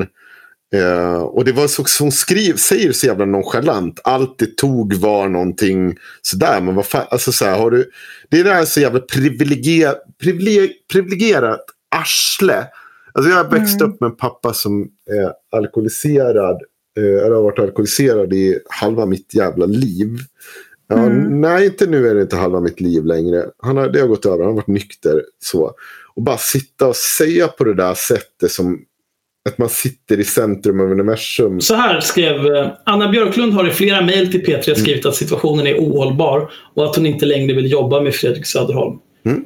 Vi har haft tålamod, stöttat och varit schyssta även utanför studion.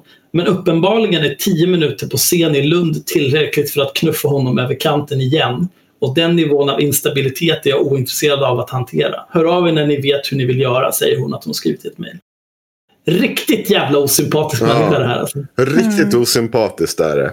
Och det, jag säger inte så här, folk ska inte behöva ta på sig dem. För det, det, det, det, det är det något, det kan jag sympatisera, alltså det kan jag sympatisera med. Men du sitter inte och tar upp det här med någon jävla måtta får det vara. Du får liksom så här, det här är ett personalärende. Nu är det liksom Ja. inte offentligheten. Nej. Nu är det ett personalärende. Nu får vi hantera det. Och då får man väl ligga på med. Man får stå ut med att faktiskt ligga på sin chef lite mer och säga att lös det här problemet. Jag kan inte hantera det här. Jag är inte utbildad för det här. Det är ni som måste hantera det. Eller kräv ett svar. Mm. Men sitt inte och gråt i media. Är så jävla osympatiskt. Ja.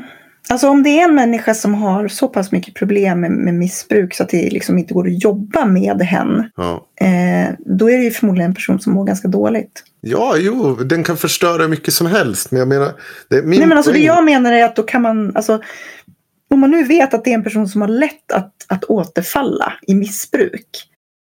Är det då en skitbra idé att dra igång en jävla mediacirkus runt den personen? Eller är det en skitdålig idé? Ja, Jag skulle säga att det är en skitdålig idé. så kan det vara. Jag tycker att det är lite empatilöst. Ja, det, men det är samma, precis på samma. Det, det, det där, hör ni den där klangen? Precis som hon skrev till dig. Mm. Haha, liksom bara, nej men det var bara ett skoj. Mm. Som att inte det här påverkar, som inte ett sånt här får konsekvenser i folks liksom, vardagliga liv. Att du sitter och tycker att du drar ett skämt. Eller att du säger, nej men nu är jag lite synd om mig här. Så nu går jag ut i media och pratar om den här narkomanen. Och, Det här är ju ganska tydligt att de, eh, eller hon i alla fall, Anna Björklund. Alltså de här två kommer ju inte kunna jobba ihop efter det här. nej, Nej.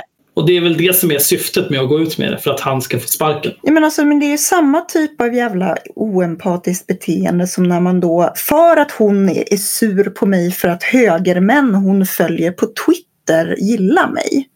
Ja. Vilket var det först, enda gången vi har pratat. Då tycker hon alltså, hon och hennes polare, bara baserat på det, för vi har inte haft någon annan kontakt, så tycker de att det är okej att sitta och läcka privata skärmdumpar eh, om mina relationer på Twitter. För att få, käf- att få mig att hålla käften när de kallar mig för dum hora. Det är så jävla, det är så jävla psykopatiskt beteende. Bara, Vem gör så? Jag fattar, alltså jag fattar på riktigt inte hur fan man är funtad. Jag undrar, undrar hur de skulle reagera om du träffade dem. Just med tanke på det här skillnaden på hur man är på main och hur man är i IRL. Ja, vet inte om jag... Jag hoppas att jag slipper. Jag vet inte, de, kän, alltså de känns bara de känns... De här människorna känns som såna där, såna där brudar som typ som jag var livrädd för hela högstadiet liksom. För att jag var skittöntig. Och som, eh, alltså som var så här, gick runt och bara liksom var elaka mot folk för att vinna. Det är lite så här, det är någon sån här mean girls grej, vilket ju är lite vad de är ute efter. Eh, men det är liksom, alltså, det är skärmigare på film Men än vad det är när det är riktiga vuxna jävla människor som sitter och gör Men det. det går att vara mean girls utan att vara ett total jävla kloss också. Det går ju faktiskt att inte liksom bara säga, det finns ju gränser. De har ju kunnat, de har, än en gång, de har kunnat vässa mot oss, pissa på oss. Det finns så många sätt att göra det på. Det måste, och de, de om några hade varit lite intressant att få någon slags jävla hot take på varför vi är värdelösa istället för bara, nej, är tråkig ton. Nej, vad är det vi väljer? Ah, högstadie, hörni. Jag kommer ihåg en grej vi körde där. Vi sprang och skrek hora efter hon Sofia. För vi hörde ett rykte av killarna att hon hade knullat hela fotbollslaget. Så nu kör vi hora på henne det här året. Hora, hora, hora. Ja, men grattis. Vilket jävla originellt hot take ni kom med. Och det enda ni kom med det var att pissa på dig i huvudsak Myra. Men jag får skit för att jag gör en dålig intervju. Du får sitta och höra i ett år att du är en hora. Ja, starkt. Bra hot take. ja. Bra! Fan vad helt otroligt att ni har fått jobb på Sveriges Radio också. Grattis till det. Man undrar Mm. vad de såg. Mina skattepengar! Ja, Ja, de kan gott behålla sitt... Jag, jag, jag vill inte höra något gnäll om att Nej, nu ska de bli av med jobbet. Nu får man bli av med jobbet. Skiter i om ni sitter på Sveriges Radio eller om ni sitter i Della Q. Sluta vara totala jävla klossar. Mm. Fatta att det finns gränser era jävla idioter. Mm. fan vad arg. Ja. Ja, nej, jag vet, inte, jag vet inte ens varför jag är upprörd. Jag är sekundärupprörd. De har inte sagt någonting om mig. Men jag, jag, för min del, alltså, jag, jag går igenom livet och letar efter saker att bli arg på, så det är inga problem. Ja. Nu är det någon som har varit uppkäft igen. tar vi tur med det. Ska vi klappa ihop nu? Ja, vi Ska vi gör se det. här om, om något av det här har blivit inspelat nu när vi använder Squadcast istället för Zencast? ja, gud, vi kanske Har ska det testa inte det. blivit det, då kommer jag bli rasande. Det står Ja. faktiskt recording, men eh, Jo, men vem vet, det kanske är en lögn. vi kanske skulle ha testat det innan vi satt två timmar. Be fucking Patreon så ska vi börja spela in Patreon exklusivt och göra någonting kul med all den här. Vi ska fortsätta spela in Patreon exklusivt. Ja. Mm. Det är nu, senast publicerade vi för bara ett par dagar sedan när eh, Henrik pratar med, vad heter han, Micke Eirevi. Mm. Som är kultur och bibliotekschef för Skellefteå kommun, antar jag. Eh, De har bokat in Linnea Claesson som ska komma och föreläsa och hålla en liten meet and greet. Mm. Det är ett eh, 20 minuters samtal om hur fan de tänkte där. Mm. Men ni ska inte dreva mot dem. Nej, jag ska inte dreva. Var normala. Gör som vi säger, inte som vi gör. Nej, men precis. Nej, precis. Jag försökte förklara det där, liksom, människor håller på sådär. Det gör ju att vi måste, då måste ju vi börja vara snälla liksom. Oj. Nej, jag tycker framförallt så här. Visst, det kan väl vara mildly entertaining liksom att någon blir överöst av skit för att de har betett sig klandervärt. Eh, och att vi på något vis är orsaken till detta. Men samtidigt så, vi, vi har ju en kultur nu där det är liksom folk som Joakim Lamotte, Rebecca Weidmo med flera, Cissi Wallin, eh, verkligen riktar svansen Ja. för att göra det jobb, så jobbigt som möjligt för vad de anser vara sina kritiker eller fiender och whatever. Och jag, jag, tycker att det är, jag tycker att det är ett tecken på svaghet. För att om, om någon tycker att jag är en horunge, varsågod och tyck det, det är inga problem. Om 10 000 människor skickar PM till mig och skriver att jag är en jävla horunge, det är fine. Det får ni jättegärna göra. Jag kunde inte bry mig mindre. Mm. Eh, om någon vill posta någonstans, Axel Öhman, vilken jävla horunge. Sitter 10 000 människor i kommentarsfältet och håller med. Taggar in mig, Axel din jävla horunge. Fucking do it. Jag kunde inte bry mig mindre. För att jag är likgiltig till vad sådana människor tycker. Det är en jävla pöbelmentalitet och sådana människor borde malas ner till gödsel. Därför ser jag gärna att, av flera anledningar, att de av er som lyssnar på den här podden inte beter sig som en jävla pöbel. För jag vill inte ha pöbel som publik och jag vill inte att andra människor ska missta mig som vek som behöver den typen. Jag är min egen sköld och mitt eget svärd. Mm. Jag vill mest inte behöva känna att eh, men så här, när folk kommer in och tror att, att vi är på samma lag för att så här, ah, du, du ser att Linnea Claesson är en hycklande, klandervärd idiot. Jag tycker också det.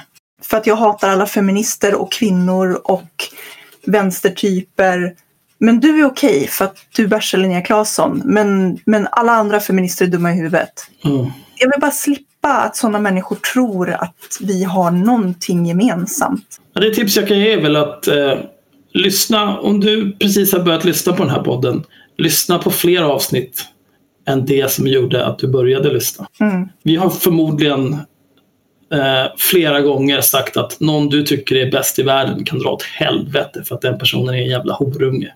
Inklusive oss själva tror jag. Och det har ingenting med att göra att vi är någon typ av kvinnohatande antifeminister eller att vi är någon slags extremvänster sponsrad av Soros eller inte. Utan Vi lär ju aldrig få någon läskpengar eftersom Henrik har slarvat nej, bort. som Henrik inte tar itu med det där. Vad fan är min läskdeg, Henrik? Du, hörni, det har kommit... Eh, det har kommit en intressant grej om Linnea Claesson. Jaha. Eh, men det tar vi efter det här. För att det kan vi nog återkomma till. Har det kommit en, en intressant grej till dig eller Till allmänt? allmänheten. De kan läsa det men jag kan fylla på. För jag vet mer om det här. Eh, eh, Men s- det är en av Sveriges största idioter som har lyckats lista ut en sak. Även en blind hörna och så vidare. Men eh, Men då sparar vi det. nu, nu avslutar vi det här så får vi återkomma. Det kanske blir Patreon-exklusivt där faktiskt. Ja, Mm. kul. Yes. Eh, tack och hej. Vi hörs snart igen. Glöm inte att bli patrons. Puss! Tack och hej.